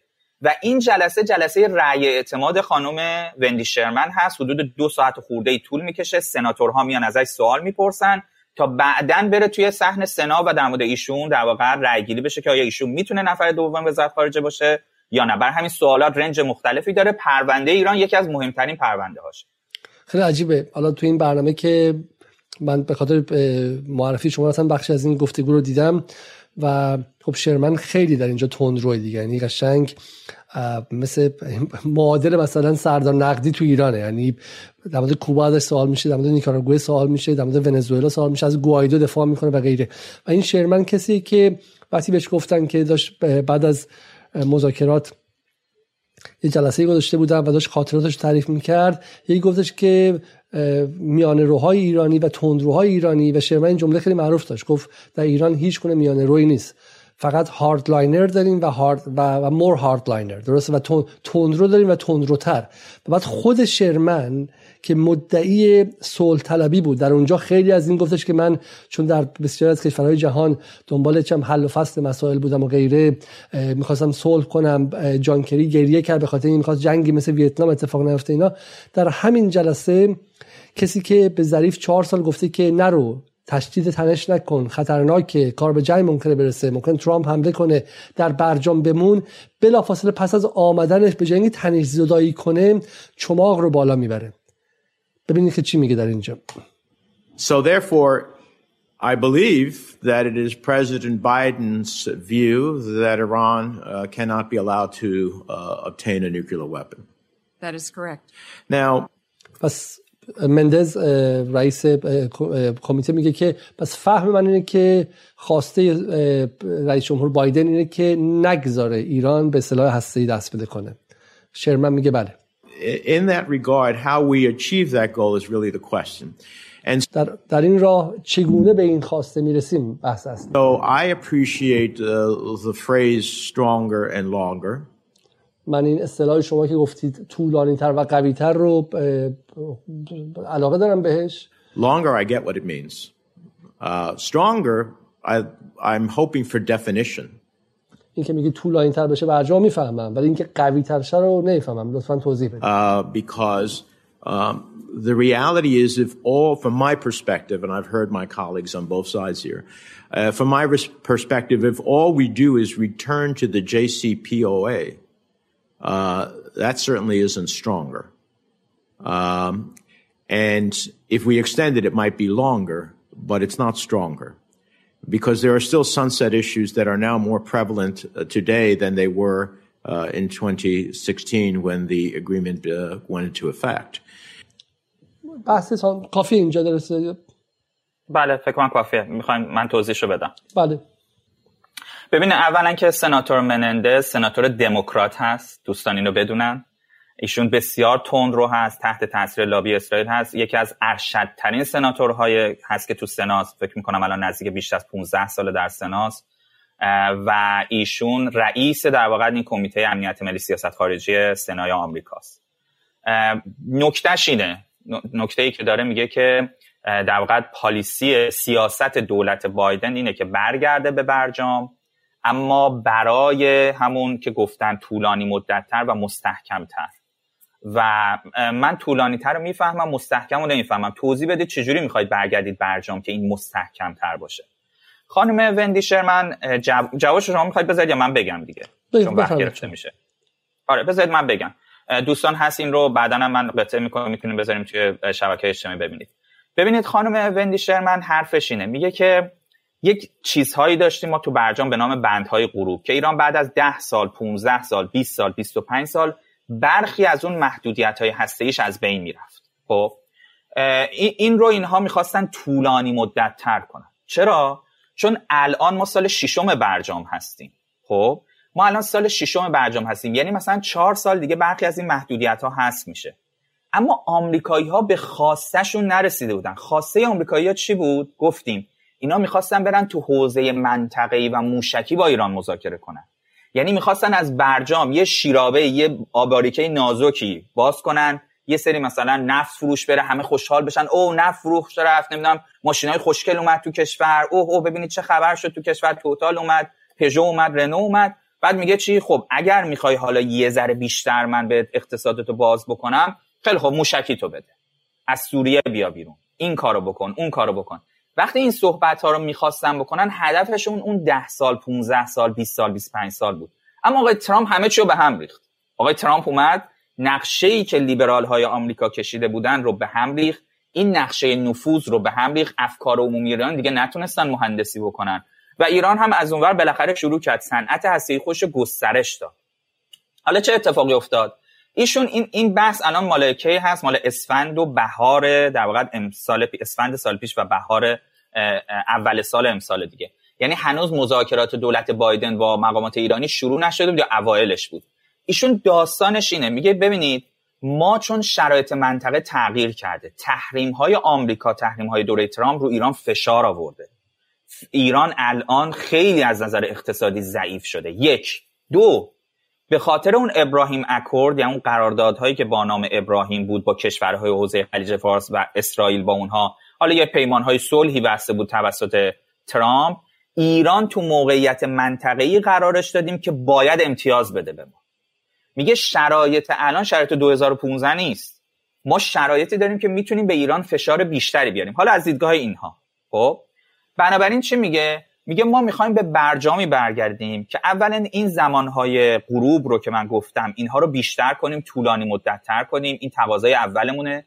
تقاضای دوم اینه که اینو استرانگرتر کنیم. یعنی چی؟ یعنی اون نظارت هایی که قرار روی ایران باشه بیشتر بشه. من دیروز به شما گفتم. گفتم همین نظارت هایی که ایران تو برجام پذیرفته هیچ کشوری تا الان نپذیرفته هیچ کشوری در آینده نخواهد پذیرفت حتی کشورهای شکست خورده در جنگ هم نپذیرفتن. اما ایران این نظارت ها رو قبول کرده. حتی در جاهای ردلاین ها رو رد کرده خطوط قرمز و در جاهای استثنا شده در شرایط جهانی که قرار بود نشه. به خاطر اینکه می‌خواست به جامعه جهانی تعهد بده که آره من هیچ وقت به سمت بمب اتم نمیرم. حتی از این هم بیشتر می‌خواستن. یعنی می‌خوان که مسائل نظامی پایگاه های نظامی می‌خوان نظارت رو همه چیز این کشور داشته باشن. کاری که با لیبی با عراق با کشور دیگه می‌خواستن بکنن. خب حالا چه اتفاقی میفته در آخرش هم میگه. میگه ما اصلا این مذاکره رو می‌خوایم پایه ای بکنیم برای رفتن به مذاکرات دیگه. بس بس مذاکرات اگه میشه یه تیکه خود یه تیکه از حرفای خود شیرمن بشنویم. چون الان توی کامنت ها گمان می‌کنن که شما مثلا ما میگیم ما به شکلی بحث مثلا شعاری هستش. اگه از بدید من یه تیکه از این خود کامنت ها رو بذارم. از خود all of the answers at this point uh, because not only have I not made a deep dive into the intelligence because I'm not in the administration I don't know what deliberations have gone on. Uh, so far in the administration uh, as they try to think through the strategy uh, that's best here. You know, I've seen what others see from press reports about uh, our offer to open diplomacy, uh, which I think should be the first resort always. Uh, I've seen the strike in Syria in retaliation for the threat against Americans. Um, I've seen the response, perhaps, or just a separate action uh, against al-Assad air base.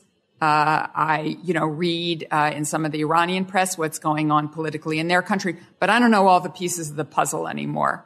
Uh, you have to be really inside to get the fingertips for what's going on.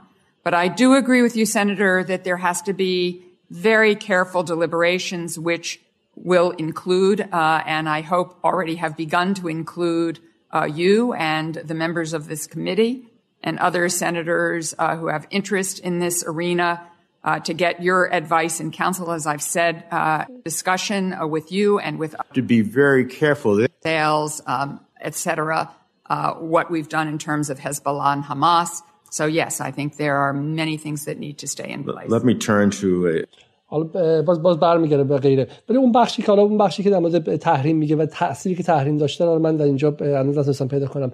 پس حالا برگردیم. واقع بحث اصلی اینه. شرمنی که این اینو می‌خوام بفهمید. شرمنی که مانع خروج ظریف از برجام شده و به ظریف ادوایز داده مشورت داده که تو برجام بمونید میره ترامپ. ترامپ دولت مستعجله دو سال دیگه سه سال دیگه میره و ما با برجام برمیگردیم. الان که موقع پس دادن وعدش شده میگه نه. میگه موشکی میگه منطقه‌ای میگه لانگر و استرانگر خب قویتر و طولانیتر. منظورم این که گروهی که الان سر کار اومده نمی‌تونه بگه که حالا اوباما امضا کرد. ترامپ میگفتش که از روز اولم ترامپ گفت خیلی آدم صادقتری بود. گفت آقا این اوباما رفته هم به چین فروخته آمریکا رو هم به ایران فروخته آدم ترسوی بزدل و غیره. و برگ برجام انتخابات رو برد. با برگ به شکلی منافع ملی آمریکا و زدن روی احساس ملی گرایانه آمریکا اصلا رفت تو انتخابات خیلی صادقانه گفت. ولی این وندی شرمن کسی که سه سال توی اتاقا با ظریف و با عراقچی و با تخت روانچی رفته و اومده. این باور نکردنیه. این وندی شرمن کسی که به خاطر به خاطر پیروزیش در برجام به خودش مدال صلح طلب داده. گفته که ما از یک جنگ جلوگیری کردیم ما جهان رو یک ورق تازه از تاریخ زدیم و غیره. و حالا که الان برگشته و می‌تونه به همون نقطه برجام بره داره زیرش می‌زنه برای همین این کسا بایدن معاون اوباما بوده. اوبامایی که برجام رو امضا کرده بایدن می‌تونست برگرده به همونجا بگه آقا من رئیسم در سال 2015 اوباما بود و این قرارداد با ایران بس من بهش برمیگردم. میگه من بر نمیگردم. من به جایی برمیگردم که ترامپ تموم کرده. یعنی مثل دو امدادیه. اوباما تا یه جایی برده قضیه رو ترامپ دو قدم جلوتر برده و الان داره دست بایدن. بایدن نمیگه من برمیگردم به اوباما. میگه من برمیگردم به به ترامپ. خب حالا پس رسیدیم به اینجا. اگه شما می‌خواید در مورد بحث شرمن حرف بزنید تا برگردیم به بحث داخل ایران. بله نکته آخر اینه که دقیقا حرفی که شما گفتید می‌خواد از امتیازاتی که ترامپ گرفته این من این نکته رو بگم این آقای مننده دموکرات هست و بسیارم سناتور ارشده مخالف ترامپ بودا. یعنی ضدیتی که این فرد با ترامپ داشت شاید از همه سناتورهای دیگه بیشتر بود. اما تو سیاست خارجی که میشه میگه اون فشار اقتصادی که ترامپ گذاشته درست مکسیموم پرشر شکست خورده. درسته که رفتار ایران بیهیویر ایران رو عوض نکرده. اما فشار اقتصادی آیا یه پوان نیست دست شما؟ آیا یه نکته مثبت نیست؟ وندی شرمن میگه آره ما بعد از این فشار اقتصادی استفاده کنیم. میگه چی؟ میگه میگه میگه اون صلحی که مثلا کرده با امارات و اینها اسرائیل آیا اون یه سلاح نیست دست میگه چرا؟ اون از نظر امنیتی به ما کمک کرده ما بعد ازش استفاده کنیم. یعنی اون که می‌خوایم بگیم سیالیت وجود داره یه نوع یه نوع حالتی وجود داره در رفتار جهانی در رفتار منطقی در رفتار داخلی آمریکا که نمی‌تونی با لنز 2015 حتی اگه بگیم برجام هیچ مشکلی نداشت نمی‌تونیم با لنز 2015 نگاه کنیم به الان. نیاز به یه نمی‌خوام تسلیحات بگم نیاز به یه ابزار جدیدی داری برای مقابله با اینها چون اینها هم ابزار جدیدی دارن چون نگاه جدیدی پیدا کردن. چون ببینید سیاست آمریکا اون نگاه حزبی که تو سیستم داخل ایران شرط باشه یه نگاه صلب حزبی که دیگه مثلا همه چی فلان شه اینجوری نیست. یعنی کاملا میاد استفاده می‌کنه. از اون کاری که اون کرده ممکنه با سیاست کلیش مشکل داشته باشه. ولی اون ابزاری که براش جور کرده میاد از اون استفاده می‌کنه برای اینکه سیاست خودش رو پیش ببره. من یه کامنت خیلی خوب دیدم اینجا می‌خوام بخونم از آقای علی رمضانی. میگه که نظام جمهوری اسلامی یک نظام متحد و یک پارچه نیست. هم جهت نبودن سیاست خارجی ایران در بین سران قوا و فرمانده کل قوا رهبری و بسترهای شکلی ایدولوژی ایدولوژی متفاوت باعث این عدم اعتماد شده. به عبارتی به نظر بیاد که حالا میگم دیگه این تو ایران تفاوت بر سر سیاست خارجی باور نکردنی 180 درجه است. درسته؟ یعنی یک گروه می‌خواد بره با تماما سمت غرب گروه دیگه تماما می‌خواد مثلا علیه غرب بشه و غیره. و به نظر میاد که همین ذهنیت خودشون رو هم فرافکنی می‌کنن به جای دیگه. گمان می‌کنن خب تو آمریکا هم همینه دیگه. یعنی فرق بین دموکرات و ریپابلیکن ها بین دموکرات و جمهوری ها فرق اصلاح طلب اصولگراست. در حالی که اصلا اینطور نیستش. اونجا Council of Foreign Relation ی هستش که الان چند 100 ساله داره سیاست خارجی آمریکا رو به صورت منسجم فراهم می‌کنه و دعوا بر سر تاکتیک هاست. نه بر سر استراتژی ها دعوا بر سر که ایران رو اول تحریم کنیم ضعیف که شد دنبال تجزیهش بریم یا اینکه نه از اول با جنگ سراغ تجزیهش بریم و غیره. دعوا بین و این بدفهمی بین تفاوت دموکرات ها و Republican ها در ایران واقعا داره باعث اشتباهات محاسباتی جدی میشه. درسته؟ دقیقا همینطوره. ببینید این صحبتی که اساتید دانشگاه و جامعه شایمه صحبت جالبی هم داره. میگه در سیاست داخلی آمریکا ممکنه ما چپ و راست داشته باشیم. ممکنه ادعی باشن دنبال بحث های مثلا در واقع سیاست های اجتماعی و کمک های مثلا در زمینه بیمه و خدمات درمانی و اینها باشن. ولی در سیاست خارجی در آمریکا ما فقط راست داریم و خیلی راست. ما فقط اونهایی داریم که در واقعیت دنبال شرمنی که در مورد ایران میگه برعکس در مورد خودش صادقه. اینکه وندی شرمن میگه ایرانی فقط تندرو و تندروترن. دقیقا برعکس آمریکایی ها تندرو و تندروتر هستن. دقیقا. و مثلا صدای کسانی مثل برنی سندرز که حالا اصلا اگر هم یک زمانی قدرت واقعا بگیرن چه عکس عملی دارن ولی صدای اینها در سیاست خارجی بسیار اندکه. مثلا اون خانم هایی که الان جزو گروه پروگرسیو هستن در مجلس آمریکا چهار پنج نفر هفتش نفر هستن. یعنی صدایی که یک صدای مستقلی غیر از سیاست های رسمی آمریکا در چند دهه اخیر باشه اصلا شما از واشنگتن دی سی نمیشنوید. و اگر هم بشنوید سری سرکوب میشه. یا به خاطر بحران های داخلی اولویت به اون داده میشه و اصلا پیگیری نمیشه. بنابراین ببینید این بحثی که در ایران میشه و مثلا دموکرات ها رو خیلی نایستر می‌دونن اصلا یه همچین چیزی نیست. حتی این بحثی که جمهوری خواه سیاست خارجی رو نظامی پیش می‌برن این هم حتی اثبات نمیشه در طول تاریخ. یعنی تماما گزاره های غلطی که رسانه های در واقع جریان اصلی اعلام می‌کنن برای بازی سیاسی داخلی آمریکا پلیس خوب پلیس بد و اینو متاسفانه در داخل هم ترجمه می‌کنم. من یه نکته کوچیک آخر بگم. یکی از این عزیزان اسمشون نمیارم. یه بار تو ایران گفتن جزو وزرای خارجه که ما چرا تو ایران از آمریکا یاد نمی‌گیریم پلیس خوب پلیس, پلیس بد داشته باشیم؟ ما بشیم پلیس خوب شماها پلیس بد. شماها بشینین مثلا حرفای استقامت و شعارهای اینجوری بدین. ما هم به عنوان پلیس خوب بریم مذاکره کنیم. ما مثلا اونجا بتونیم امتیاز بگیریم برای ایران. ببینید این کج فهمی که این فرد از پلیس خوب پلیس بد بازی فهمیده اینه که در آمریکا این نیست که ریپابلیکن ها همیشه پلیس بد باشن دموکرات پلیس خوب باشن. یک زمانی جاشون عوض می‌کنن. یک زمانی دموکرات میشن پلیس بد جمهوری خواه میشن پلیس خوب. و با این بازی سیاسی و بازی دموکراسی داخلشون و یه زمانی هم کنگره میشه پلیس خوب یه زمانی رئیس جمهور میشه پلیس بعد یه زمانی رئیس جمهور میشه پلیس بعد کنگره میشه پلیس خوب. تو این بازی که انجام میدن سعی می‌کنن امنیت ملی آمریکا و منافع ملی آمریکا رو ماکسیم به صورت حد اکثر در بیارن. تو ایران یه گروهی میگه نه من همیشه مثلا پلیس خوب هستم و میرم امتیازم متاسفانه میدم به جای اینکه امتیاز بیشتر بگیرم. بسیار من می‌خوام به عنوان پایان برگردیم به این بحثا. این بیلبوردی که از دهان کسانی که بعد از شهادت سردار حرف از مذاکره بزنن خورد می‌کنیم می‌خوام چقدر این واقعی بوده. من شخصا گمان نمی کنم که این یک از دلایلی بودی که ایران از مذاکره مستقیم خودداری کرده. و من الان که این به چه گفتگوهای وند من من شما بر من گذاشتید من احساس می‌کنم که اگر ایران در در مارچ سال گذشته یعنی در اسفند سال 99 پای مذاکره نشسته بود خب خیلی اوضاعش بدتر بود. و ما از اسفند تا حالا خیلی راه زیادی اومدیم. الان جایی رسیدیم که آریان تباتبایی و ریچارد نفیو رو از تیم بیرون انداختن. الان به جایی رسیدیم که لحن آمریکایی ها متفاوت شده.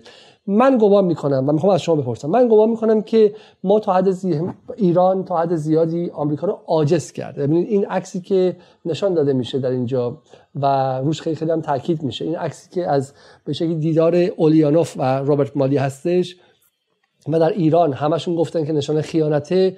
من گمان می‌کنم که کاری که ایران حالا به ویژه حالا آقای خامنه‌ای اگه واقعا استراتژیش بوده عاجز کرده. ما می‌دونیم که اولیانوف اصلا میگن اولیانوف منافع ایران نمی‌فهمه. دقیقا اصلا شما بگو اولیانوف یک آدمی که دنبال منافع روسیه است. خب این که بدترش می‌کنه که آمریکایی‌ها وقتی می‌خوان با با ایران حرف بزنن برن چه اتفاقی افتاده؟ اصلا تو سر ایرانیا چی میشه؟ به 60 درصدشون 70 درصد می‌خواد بشه. می‌خوان بمب بسازن. نمی‌خوان بسازن باید از اولیانوف رد شن. اولیانوف میگه اول باج منو بدید. اوکراین چه کار می‌خوان بکنید تو قزاقستان چرا حرف زیادی زدید؟ آمریکا اصلا عاجز شده الان دیگه 8 ماه نمی‌دونه که در ایران چه اتفاقی قراره بیفته. روسا رو گذاشتن وسط. میگن باقری کنی انگلیسی حرف نمی‌زنن. چقدر خوب. یعنی یه آدمی در اونجا گذاشتن خب که اون ارتباط گیری مرتب که شما بتونید بخونید در داخل مغزش رو نداری به عبارت ایرانی ها خیلی رمزآلود شده رفتار تیمشون. درسته؟ ولی آمریکایی‌ها با تمامی تحلیلگرانی که به شکلی براشون جاسوسی می‌کنن یا نیتیو اینفورمنت ها و این خبرچین های بومی که هم در خارج دارن هم در داخل ایران دارن همش راه افتادن بدونن که آخر عاقبت این چی میشه. و پیش بینی ناپذیری ایران زیادتر شده. یادتون بیاد که ترامپ چی می‌گفت؟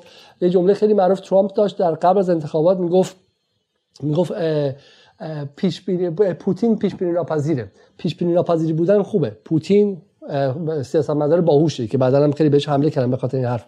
و خود ترامپ ادای پوتین رو در آورد. ترامپ یک روز صبح از خواب بلند شد توییت زد که من کره شمالی رو نابود می‌کنم. روز بعد باش آشتی کرد. سعی کرد که همون الگوریتم های unpredictability یا پیش بینی ناپذیری رو تقلید کنه. خب الان چیزی که خیلی خیلی خیلی غیر قابل پیش بینی از نظر همه تیم مذاکره کننده ایرانه. در حالی که از اردیبهشت سال 92 پیش بینی پذیرترین امر جهان این بود که ایرانی ها و حسن روحانی و جواد ظریف و اون 20 میلیون 15 میلیون 10 میلیون که بهشون رأی دادن هیچ چیزی نمی‌خوان جز مذاکره با آمریکا و برای مذاکره همه کار هم حاضرن بکنن. حتی اگر اون خودکار رو به سمت میز که چه کنم به تخم چشم جانکری هم پرت کنم مهم نیستش.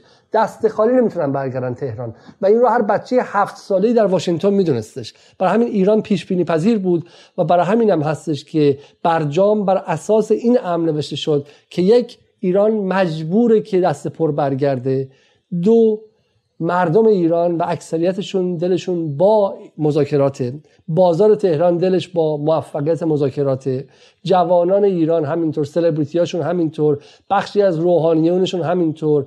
بخشی از جناب اصولگراش هم همینطور نه فقط لیبرال ها ولایتیش هم همینطور و غیره. و این رو اون طرف می‌دونست. می‌دونست که اینا دست خالی نمی‌تونن برگردن. برای همین هم هستش که این رو در اونجا منعکس کرد. برای همین این عکس برای من اتفاقا نشانه استیصال رابرت مالیه. رابرت مالی گیجه. نمی‌دونه بچه کنه به اولیانوف اعتماد کنه. می‌دونه که اولیانوف قابل اعتماد نیستش. و برای عبور از اولیانوف برای برای دسترسی به سیگنال ایران با از همین مراسم بگذره. حالا می‌خوام برگردم به یک نکته دیگه. و اونم به بحث کیهانه. من نمی‌دونم شما چی فکر می‌کنیم نظر شما برای من جالب های عزیزی. من فکر می‌کنم که این کیهان اشتباه می‌کنه. این کیهان با تابو نشون دادن قضیه چون تابو نیستش. ایران و آمریکا دو سال با هم مذاکره کردن. در عمان با هم مذاکره کردن. قبلش با هم مذاکره کردن. شما برید ببینید که چند سی سال دارن مذاکره می‌کنن. ولی کیهان با این زبان تابو بودنش مذاکره رو تبدیل به یک دور و جواهری می‌کنه که انگار مثلا جمهوری اسلامی داره ما رو ازش محروم می‌کنه. قبول دارید شما؟ ببینید من موافقم با شما. یک زمانی هست من گفتم خدمتون شما اصلا از موضع برابر نمی‌تونید بیاید مذاکره کنید. خب بله نباید برید مذاکره مثلا افغانستان می‌دونید در زمینه حق آبه ها و در زمینه مسائل آبی بین دو کشور با ایران نمیاد مذاکره کنه. سالها هم این کار نمی‌کرد. برای اینکه میگه من دستم پر نیست. من اون نمی‌تونم بیام با شما. من چی دارم که بیام با شما مذاکره کنم؟ چانه زنی کنم.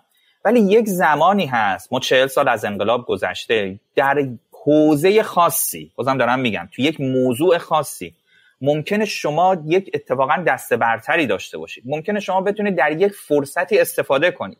اینکه تابو بکنیم درست نیست. همونطور که شما گفتید وقتی به تاریخ برمیگردیم ایران و آمریکا بعد از انقلاب در موضوعات مختلف در شرایط مختلف مذاکرات محدود داشتن. خب این تأثیر خود رهبری هم گفته این بحث رو. خب ولی نکته همینه یعنی اینکه ما با چه دیدگاهی بریم توی مذاکره؟ تو چه حوزه ای صحبت کنیم؟ با چه مکانیزمی صحبت کنیم؟ تو چه فرآیندی صحبت کنیم؟ اینا مهمه. چه زمانی صحبت کنیم؟ چه زمانی صحبت کنیم؟ زمانی که شما نان خوردن نداری اگه بری پای میز مذاکره باختی. زمانی که شکمت سیره بری پای میز مذاکره متفاوت رفتارت. برای اینکه می‌تونی از شکم میگن یارو با شکم سیر داره حرف می‌زنه. شما وقتی که تو خیابون لوازمات رو ریختن بی خونه یا بخوای به خونه قولنامه کنی همه چی می‌خوای بدی که شب تو خیابون نمونی. ولی وقتی که جایی برای زندگی داری می‌خوای زندگی تو بهتر کنی بعد می‌تونی انتخاب کنی. وقتی کشوری از نظر اقتصادی تحت اونقدر فشاره. اقتصادش رو حسن روحانی به واسطه گره زدن همه چیز به مسئله هسته‌ای و مذاکرات حتی واکسنش به مذاکرات قفل کرده پای میز مذاکره بره اون طرف ازش سوء استفاده کامل می‌کنه. بحث اینه که آیا آقا سوال من از شما اینه؟ به عنوان تحلیلگر. همین الان اگر ایران قبل از اینکه اقتصادش رو به یک درجه حداقلی از تاباوری برسونه پای میز مذاکره بره آیا اشتباه کرده یا اشتباه نکرده؟ آیا طرف مقابل ازش استفاده سوء استفاده می‌کنه یا نمی‌کنه؟ ببینید دقیقا درسته. بذار من یه تجربه رو به شما بگم. من دقیقا سال 2013 یعنی سال 92 که مذاکرات شروع داشت می‌شد اومدم آمریکا. و اون موقع ما هنوز از مذاکرات عمان خبر نداشتیم. اتفاقی که افتاد وقتی رئیس جمهور ایران میاد میگه من خزانم خالیه ما هیچی نداریم تو کشور. وقتی وزیر خارجه رو ویلچر میشینه میره مذاکرات تمام پالس هایی که از ایران می اومد و بحثی که ما سر کلاسمون داشتیم این بود که تحریم انقدر به ایران فشار آورده که ایران رو مجبور کرده بیاد سر میز مذاکره. ولی بعدا چی فهمیدیم؟ فهمیدیم که تو مذاکرات محرمانه عمان به خاطر اینکه ایران به 20 درصد غنی سازی رسیده بود به خاطر اینکه ایران پتانسیل های هسته رو بالا برده بود اونجا بود که اوباما اومد حق غنی سازی ایران در خاک ایران رو پذیرفت و اون نقطه آغاز مذاکرات شد. ببینید وقتی این این این صحنه کامل رو نبینیم وقتی نمی‌دونیم که ایران چون دستشو پر کرده بود طرف مقابل کوتاه اومده رسانه های جهانی یه جور دیگه نشون میدن و متاسفانه مسئولین ایران هم بر این مسئله میدمند که بله شما اگه فشارتو زیاد کنی ما کوتاه میایم. الان استدلال خیلی اینه که شما هر چقدر به ایران فشار بیارید ایران آخرش کوتاه میاد. ولی وقتی او فشار میاره شما اتفاقا باید چیکار کنی؟ باید دستتو پرتر کنی. شما تو حوزه منطقه دستتو پرتر کنی تو حوزه فضایی تو حوزه موشکی تو حوزه اقتصادی دور زدن تحریم ها ببینید یه دروغی که الان دوباره رسانه ها شروع کردن میندازن. میگن از زمانی که آقای بایدن اومده این کوتاه گرفته این اومده شل گرفته ایران تونسته به چین نفت بفروشه. در که این حرف دروغیه همه گزارش ها نشون میده 5 6 ماه قبل از انتخابات آمریکا زمان دولت ترامپ آخرین سال دولت ترامپ این شروع شد افزایش فروش افزایش تولید و صادرات نفت ایران و دور زدن تحریم ها از اون زمان شروع شد. ولی خب می‌خوان چی؟ دوباره یه چیز دیگه تو دنیا از متاثر از توان و به شکلی جسارت چین در مقابله با تحریم ها بود. رفتی با آمریکا نداشتش. یعنی از اواخر ترامپ همین... تقریبا چین احساس کرد که اینقدر قدرت داره که این میزان تحریم های آمریکا رو نقض کنه. اصلا یک امری بود که نه به ایران مربوط بود نه به آمریکا. توان چین بود در میزان دور زدن تحریم ها هم توان چین بود همین که اون مکانیزم هایی که شما نیاز دارید تا بتونید تحریم ها رو دور بزنید خب یک شبه که ایجاد نمیشه بالاخره یک زمانی میگذره. یعنی در داخل هم این هماهنگی ها شکل گرفته بود که ما باید چیکار کنیم؟ دوباره اون شبکه دور زدن تحریم ها رو که در دو سال آخر آقای احمدی نژاد بود دوباره احیا کنیم روش های نوینی به کار ببریم در مقابل هر تحریمی که اونها بزنن ما بتونیم یک ضد تحریمی به کار ببریم بالاخره در نهایت این بحث درسته. یعنی اگر هر زمانی من دیروزم خدمتتون گفتم حتی به یک توافقی هم برسیم این توافق در هر حالت با توجه به سیال بودن فضای سیاسی آمریکا ممکنه توافق موقتی باشه. ما اون مسائل داخلی اون بیتوجهی ها فاصله طبقاتی مشکلات اقتصادی اصلی بانک بیمه مالیات اینها رو اگه سر سامون ندیم دوباره این مشکلات تو جامعه میاد. برای همین که شما گفتید درسته. یعنی ثبات اقتصادی اون نیاز اصلیه.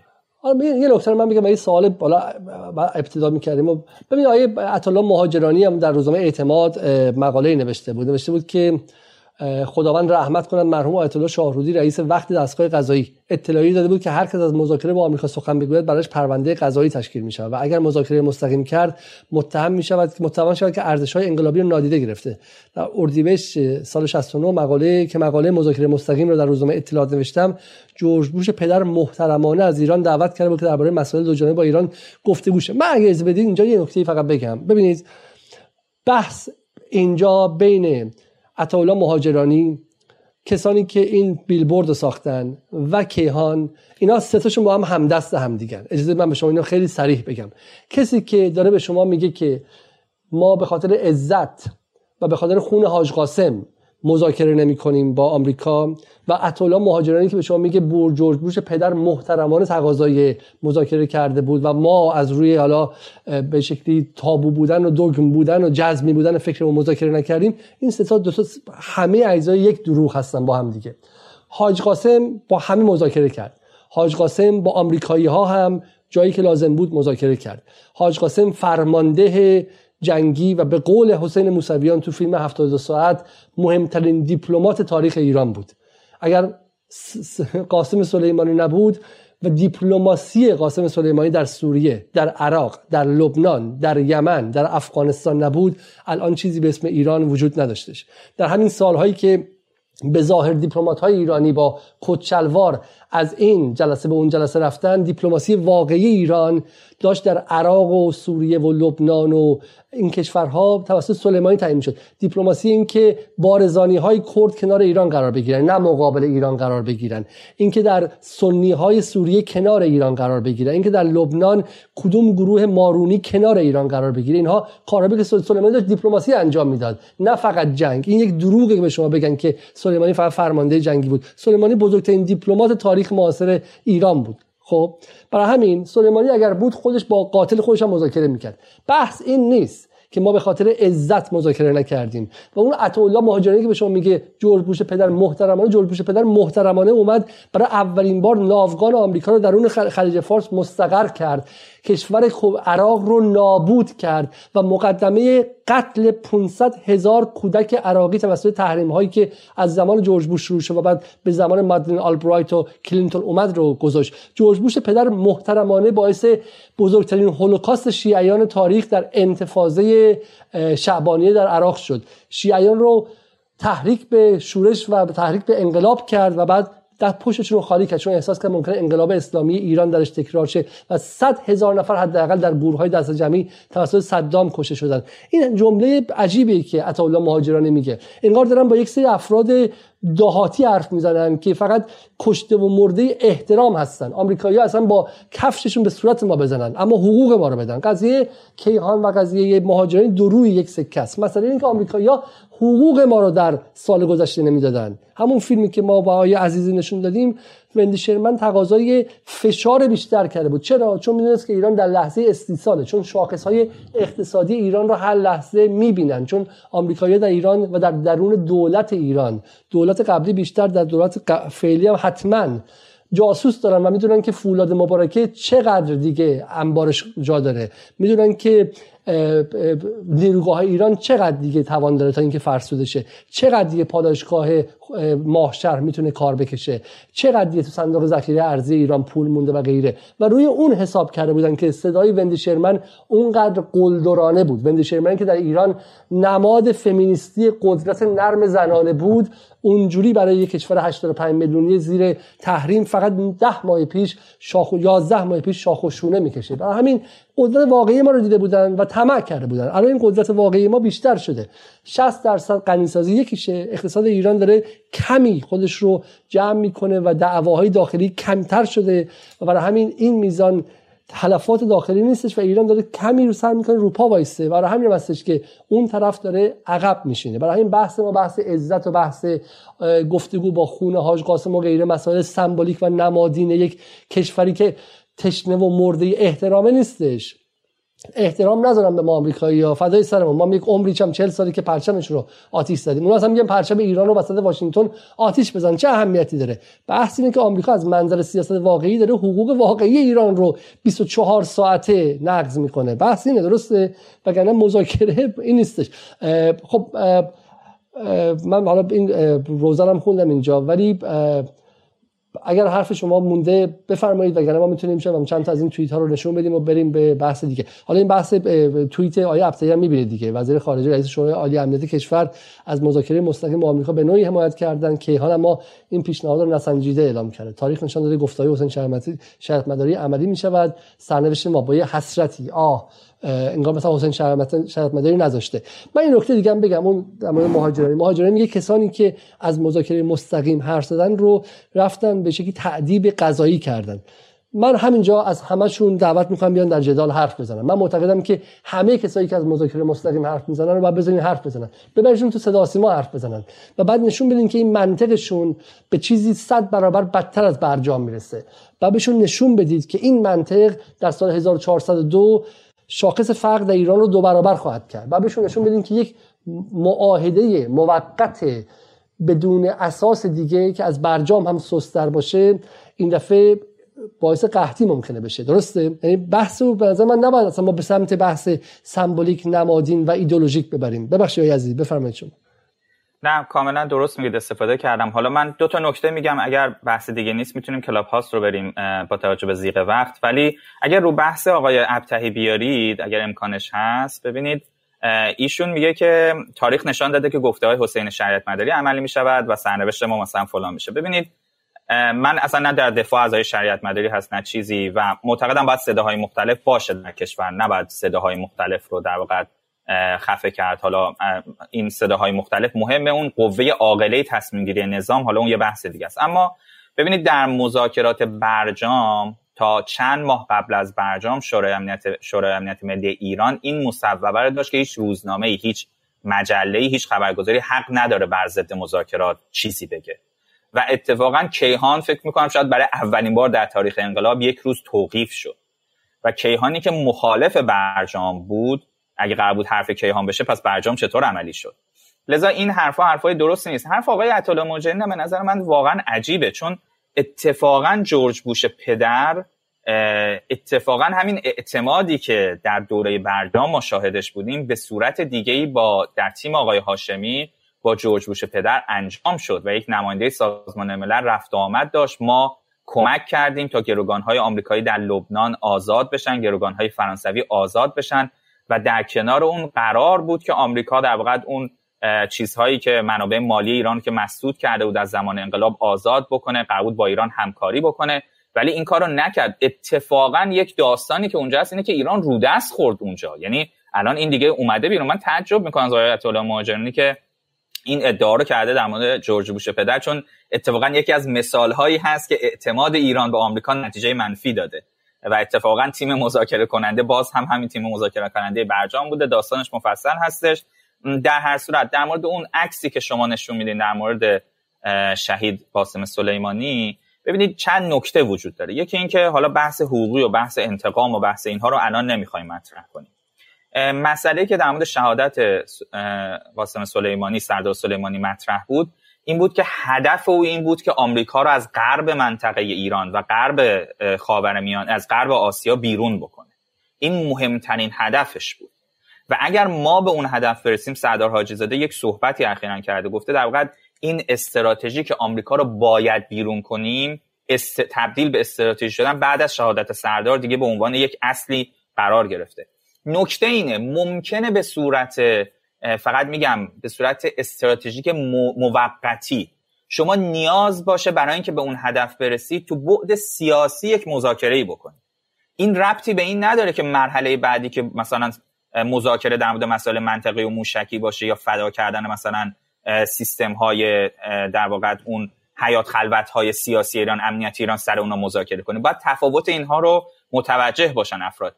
یعنی اتفاقا ممکنه یک موضع یک مذاکره موضعی سیاسی با آمریکا در جهت تقویت همین مسئله باشه در جهت تقویت هدف سردار سلیمانی باشه. لذا این مسائل رو باید یه ذره در نظر بگیریم. بله اگه این شعار برای کسایی بود که فردای شهادت اومدن گفتن نه بریم دوباره با ترامپ بشینیم مذاکره کنیم. بله خب این صحبت یه صحبت احمقانه ایه شما اومده سردار شما رو زده بعد فرداش میگی بریم مذاکره کنیم. خب این صحبت در جای خودش اشتباه بوده. ولی اگر ما این نگاه رو داشته باشیم که برای رسیدن به اهدافی که سردار سلیمانی داشته نیاز به یک مذاکره موقت در یک حوزه سیاسی وجود داره این شاید بتونه مسئله رو در واقع یه ذره شفاف بسیار من همین چون می‌ذارید میگید توییت تایزاده رو نشون بدم تایزاده میگه وزیر خارجه دولت رئیسی یعنی امیر عبداللهیان اعلام کرد احتمال مذاکره مستقیم با آمریکا وجود دارد. این موضع منطقی به نفع ملت ایران است و از آن حمایت می‌کنیم. اما بر اساس اصل نجات بخش میبخشم اما فراموش نمی‌کنم هرگز اشتباهات زیانبار رهبر در این زمینه رو فراموش نمی‌کنم. من دو چیز توضیح بدم. ببینید حالا من آیا عزیزی موضع خودشون داره. من موضع خودم رو بگم. موضع من شما گفتین که چند به شکلی خواسته های سردار سلیمانی سردار سلیمانی هم در جهت منافع مردم این منطقه بودش دیگه. در جهت منافع نجات مردم این منطقه از حیولای آدمخور اشغالگری که اومده بود حدود هفت کشورش رو نابود کرد. ما همین برنامه‌ای که داشتیم یمن افغانستان و لیبی و سوریه و به شکلی سومالی و عراق رو هم گفتم و برای نابودی مثلا سلاش نابودی لیبی و نابودی زیرساختهای ایران به واسطه تحریم و غیره. خب سر برای منطقه بوده. برای ما به خودمون اصول رجوع می‌کنیم. اگر مذاکره منافع ملی ایران منافع اقتصادی مردم ایران رو بهش می‌رسید. از جنگ در این منطقه جلوگیری می‌کرد. خب مسلما جواب می‌داد. ولی ببینید مذاکره تاکتیکه هدف که نیستش که. برای این دوستان اصلاح طلب مذاکره هدفه. چرا؟ چون گمان می‌کنن به واسطه مذاکره می‌تونن به شکلی کشور رو به نقطه بدون بازگشت ببرن. گمان می‌کنن اگه سفارت باز شه چون این دو تا میگم با هم عمل می‌کنن. اون طرف تابو می‌سازه کیهان تابو می‌سازه. مرگ بر آمریکا. اسم گفتگو رو بیاری من چه می‌دونم زندان میندازم تو فلان می‌کنم این طرف هم گمان می‌کنه که از این اینقدر خط رو سفت می‌گیره اینقدر غیر قابل انعطافه که اون یه خش روش بندازه یه پیروزی براش به دست اومده. سوال اینه که مذاکره یک تاکتیکه. این مذاکره رو کی انجام بدیم مهمه. مذاکره ایران در سال 92 حدود فکر کنم شهریور 92 آغاز کرد. اگر همین رو شهریور 93 آغاز کرده بود یک سال بعد وقتی که غنیسازی ایران جلوتر رفته بود همین مذاکره می‌تونست یک اتفاق عظیمی باشه. ایران مذاکره رو سال 92 شهریور آغاز کرد. اگر همین مذاکره رو غیر علنی انجام داده بود بدون اینکه تبدیل شه به یک امری ضد تیم ایران یعنی فکر کنیم که ما بریم توی مسابقه یک ورزشگاهی بازی کنیم که مردمش با تماشاچیاش بر ضد تیم خودی شعار بدن درسته؟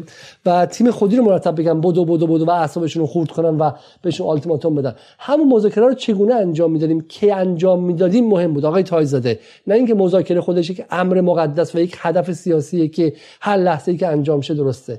و بعد باز میگه دیگه بر اساس اصل چه میبخشم فراموش نمی‌کنم مثلا اشتباه زیانبر رهبر رو. یعنی اگر آقای خامنه‌ای مثلا سه سال پیش مذاکره انجام داده بود و باور نکردنیه که به قول انگلیسی ها شما تیم ایران هستید یا تیم یو ای هستید. شما تیم کجا هستید؟ تیم منافع ملی ایران هستید یا تیم منافع ملی آمریکا هستید؟ اینها رو یعنی شما اندازی سعی می‌کنید که از ایران رو هول مثلا وقتی ترامپ اومده داره بیشترین فشار رو میاره شما داری ایران رو هول میدی که به زور در اون لحظه مذاکره کنه که همون چیزایی هم که داره از دست بده. برای همین من واقعا شخصا فکر می‌کنم که اگر آمریکا اگر می‌خواست برای خودش متحدانی دست و پا کنه نمی‌تونست تا این حد این, این کار انجام بده که این دوستان با نیت خیر ولی با نادانی دارن دقیقا پاس گل میدن به به طرف مقابل. اگر حرفی هست بفرمایید که وگرنه بحث جمله آخر بله من جمله آخر من حالا نیت خیری که شما گفتید نمی‌دونم ولی واقعا این کسانی که در دوره ترامپ چون خود آقای روحانی های ظریف اینطور نبودن ولی ای که در دوره ترامپ هم می‌گفتن با اون شرایط با اون حرف زدن با اون رفتار ترامپ که باید بریم مذاکره کنیم. باید بریم مذاکره کنیم.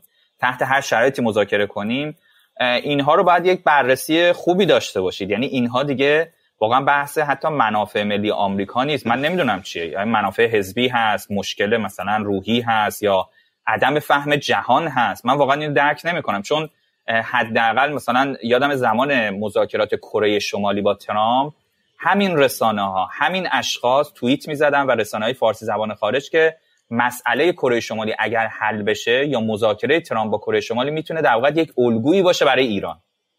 یعنی مدام این رو تو کله همه می‌کردن گزارش می‌زدن خبرگزاری می‌زدن مصاحبه می‌کردن. خب دیدیم چی شد ترامپ و کره شمالی. من تعجب می‌کنم یعنی دوستانی که برخی از افرادی که یک افراط شدیدی اول انقلاب داشتن و اون موقع هم درک درستی از مناسبات جهانی نداشتن الان به درجه از تفرید رسیدن که دیگه میگن در هر حالتی باید مذاکره کنیم همین که شما میگید. یعنی انگار اصل و هدف مذاکره است. نمی‌دونن که مذاکره یک وسیله است. برای اینکه شما بتونید در به اون اهداف عالیتون برسید. ببین دقت کنید آقای داوود حشمتی میگه مثلا از امیر عبداللهیان نقل میگه بعضی فرصت سوزی رسیدن به جایی که می‌گفتیم. یعنی ما از اول می‌گفتیم مذاکره کنن. اونایی که می‌گفتن دهن ظریف رو بعد پاره کرد برای گفتن مذاکره با آمریکا کجای مجلس نشستن؟ وجود مخالفت ندارن یا بودجه هاشون قطع میشه؟ اگه اصلا باور نکردنی من اصلا میگم این رو شما بزنین جلوی یک بچه 21 ساله سال اول دوم علوم سیاسی در آمریکا بگید در ایران ای امر مذاکره کردن یا مذاکره نکردن رو تبدیل کردن به دلیل وجودی حزبی خودشون. در حالی که تو آمریکا امر وجودیشون اینه که چگونه از منافع ملی آمریکا بیشتر دفاع کنیم. قدرت آمریکا در جهان رو مکسیمایز کنیم حد اکثری کنیم. و دقیقا در ایران برعکسه. سوال این که ما چگونه ایران رو قدرتش رو حداقلی کنیم. و این فرصت سوزی حالا من از شما می‌خوام شما که فرصت سوزی نمی‌خواستین بکنین کی می‌خواستین با ترامپ مذاکره کنین؟ زمانی که ترامپ پاره کرد لحظه ای که به شما هم اعلام کرد که 52 تا چون نقطه باستانیتون رو نابود می‌کنم زمانی که تحریم روی این بخش کرد روی اون بخش کرد اصلا جای ترامپ گذاشت برای مذاکره که شما بخواید باش مذاکره کنید؟ و این خیلی درس عادیه. ببین این همه مزا... این همه رسانه های رنگارنگ از بی بی سی و اینترنشنال تا داخلی آیا داوود اشمعیل فکر تو هفتهنامه صدا کار میکردش. و غیره همشون برای این ساخته شده که غریزه انسان غریزه آدم روستایی درس نخونده قرن 18 همی احتمالا خیلی سالمتر از این افراده. چون آدم روستایی می‌فهمه اگه کسی خنجر روی گلود گذاشت اون لحظه باش مذاکره نکن اون لحظه باش معامله نکن. اول بگو خنجر رو ورداره و بتونیم بشینیم نمی‌خواد از موضع برابر. و اون اربابه اربابه ولی اگه خنجر رو گلوته و ترامپ هرگز خنجر رو در تمام اون چهار سال از روی گلو ایران بر نداشت. و تمام حرف ایران به تیم بایدن به رابرت مالی به بلینکن اینه که خنجری که از زمان ترامپ باقی مونده رو بردار برگردیم به همون جایی که با اوباما بودیم که بشه اصلا مذاکره کرد. و هنوز بر نداشته. برای من شخصا می‌کنم که بفرمایید. من یه صحبت کوچیک بگم. ببینید مذاکره مستقیم یا مذاکره با آمریکا رو اینها می‌گیرن می‌فهمن. اما شرایطش رو نمیگن برای مردم. یعنی آقای امیر عبداللهیان همونطور که اولش هم گفتم تو اون متنی که صحبت کرده مثلا سه تا اگر گذاشته. اگر این کارو کنه آمریکا اگر این کارو کنه اگر این کارو کنه میری مذاکره مستقیم. آقای ظریف هم ببینید این صحبت رو وقتی بایدن اومد گفت. گفت شما سه تا از اون دستور اجرایی زمان ترامپ رو اگر عوض بکنی اوکی همه چی درست میشه میان با هم میشیم صحبت می‌کنیم. ولی جالبه بدونید که آقای بایدن از وقتی که اومده به اونا دست نزده حتی خواسته تمام سیاسیون آمریکا و سازمان های جهانی که آقا بیاین 5 میلیارد دلار به ایران وام بدید برای بحث مقابله با کرونا با این هم مخالفت کرده. یعنی یه چیزایی که مثلا خودشون به عنوان انسان دوستانه و بشر دوستانه میگن حتی با کمک های این گونه هم مخالفت کرده. من مخالف اون وام بودم ها. چون شما 50 میلیارد دلار پول ایران رو بلوکه کردین. حالا می‌خوایم 5 میلیارد دلار بیاید به اینا وام بدین. ولی به این کاری نداریم. یعنی حتی ادعاهای خود این آقاین آقاین بایدن و تیم آقای بایدن که تو زمان ترامپ بهش می‌گفتن آقا الان که کرونا اومده به ایران یه کمکی بکن مثلا یه راهی باز کن مثلا دو تا چه می‌دونم ماسک بره تو ایران. تو اون راه رو هم بستی. خودشون که اومدن سر کار ببینید که یک قدم حتی یک قدم از کاری که آقای ترامپ کرده بود عقبتر ننشستن. لذا این حرفی که بگیم مذاکره ای که مثلا می‌خواسته توی 6 ماه ده ماه پیش بشه و این دوستان می‌گفتن با مذاکره که الان ممکنه بشه اگر آمریکا کوتاه بیاد یکی هست نه یکی نیست. شما فقط مذاکره رو دیدی فقط آمریکا لفظش رو دیدی. باید بدونید شرایط تغییر کرده. ایران دستش انقدر پر شده که آمریکایی میگه چند هفته دیگه ما دیگه برجام برامون بی‌معنی میشه برای اینکه ایران به توانمندی بمب هسته یا گریز ای دست پیدا می‌کنه. آیا از این من گمان می‌کنم که یکی از دلایل قضیه اینه که هیچ وقت ما دوره مذاکرات قبلی و تیم مذاکره کننده قبلی رو بازخوانی جدی و انتقادی از منظر به شکلی علوم سیاسی نکردیم. یعنی همون حرفای حالا حسین شریعت مداری و بحثای حالا چه می‌دونم کلی بودش. از اون سمتم که اون طرف حالا مسکوت گذاشت و غیره. و و واقعا در این زمانهایی که گذشت الان باور نکردنی. یعنی تیمی که تیم آقای ظریف و اطرافیانشون که باید به شکلی بدهکار باشن به ملت الان در موضع طلبکار قرار گرفتن. من می‌خوام از اونجا از شما تقاضا کنم. اگر امکانش هست به ما قول بدید که حالا در روزهای آتی در هفته آینده چه بسا ما شروع کنیم به بازخوانی دوره مذاکرات قبلی. و از مخاطبانم تقاضا می‌کنم که اگر به چنین پروژه اعتقاد دارن و علاقه دارن و گمان می‌کنن که ما اصلا نفهمیدیم در برجام چه اتفاقی افتاد و اصلا نفهمیدیم که کجا واقعا درخشان بود. آقای ظریف امیر کبیر بود. کجا آقای ظریف اشتباهاتی کرد که یک به شکلی بچه 20 ساله دانشگاهی سال اول لیسانس علوم سیاسی و دیپلماسی عمومی نباید می‌کرد و غیره. و چه به عبارتی جهان سومی بودن ما ایرانی ها اینکه مثل گله ریختیم تو خیابون برای یک طرف شعار دادیم مثل دیگه هم اومدن ریختن اونور و علیه شعار دادن. نتونستیم. و اگه قراره که ملت به شکلی مقتدری بشیم باید از این وضعیت بیایم بیرون و بتونیم گذشته دیگه این گذشته هزار سال پیش نیستش که دوره قاجار نیستش که به منابعش هم دسترسی نداشته باشیم. بالا همین 4 5 سال پیشه. بعد بتونیم از بین حیاهوهای رسانه‌ای و جناهی بتونیم که واقعا ببینیم که در همین 4 سال چه اتفاقی افتاد کجا اشتباه شد و کجا اشتباه نشد.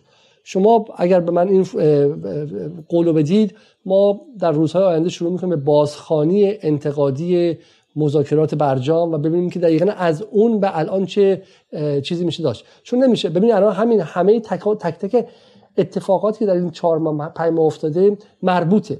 اینکه باقری کنی سواد انگلیسی درست نداره لحجه انگلیسی درست نداره مثل ظریف خوب بهش فوتوژنیک نیستش. این شده موضوع اصلی کشور 85 میلیون نفری. حالا از مردم گمان نکنم که باش باشم ولی موضوع اصلی رسانه ها این کشور 85 میلیون نفری.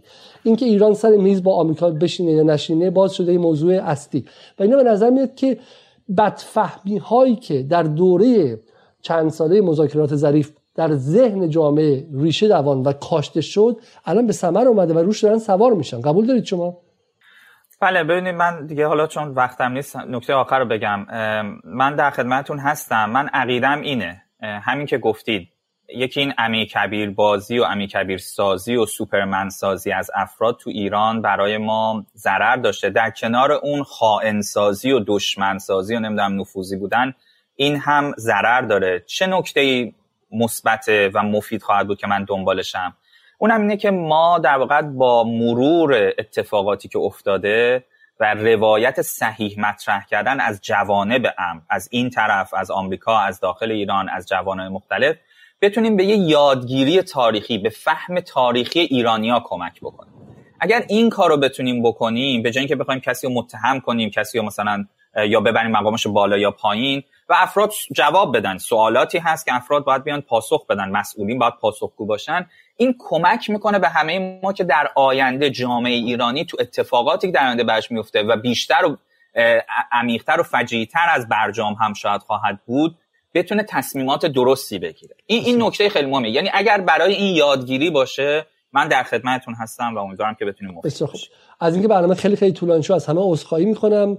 و برای دوستان اگر وقتی مونده باشه در کلاب هاست می‌بینم و به به نظراتشون گوش می‌کنیم. قبل از رفتن برنامه رو لایک کنید لطفا سعی می‌کنیم که فردا هم یک برنامه داشته باشیم. فردا برنامه با وحید اشتری درباره کمپین از سربازی بگو به این علت که به برای مخاطبان خارج از کشور جدال که ما معتقدیم که بحث سربازی یکی از دلایل این که مانع میشه که به شکل ایرانیان بتونن در چرخش استعدادها باشن و وقتی میرن دیگه نتونن برگردن. تبدیل میشه به فرار مغزها. یکی از مسائل به شکل مهم کشور و فرار درباره کمپین از سربازی بگو میگیم و میگیم که این بحث خریدی که مطرح شده خریدن گمانم با مبلغ 600 میلیون تومان تا حد می‌تونه بحران سربازی رو حل کنه تا حد می‌تونه به تا حد به بی‌عدالتی بیشتر در جامعه ایران می‌رسه ساعت 9 شب فردا دوشنبه برنامه ما رو دنبال کنید. الان هم در کلاب هاست شما رو به همراه آقای یوسف عزیزی خواهم دید. تا شب و روز دیگر خدا نگهدار و ممنون که تا این لحظه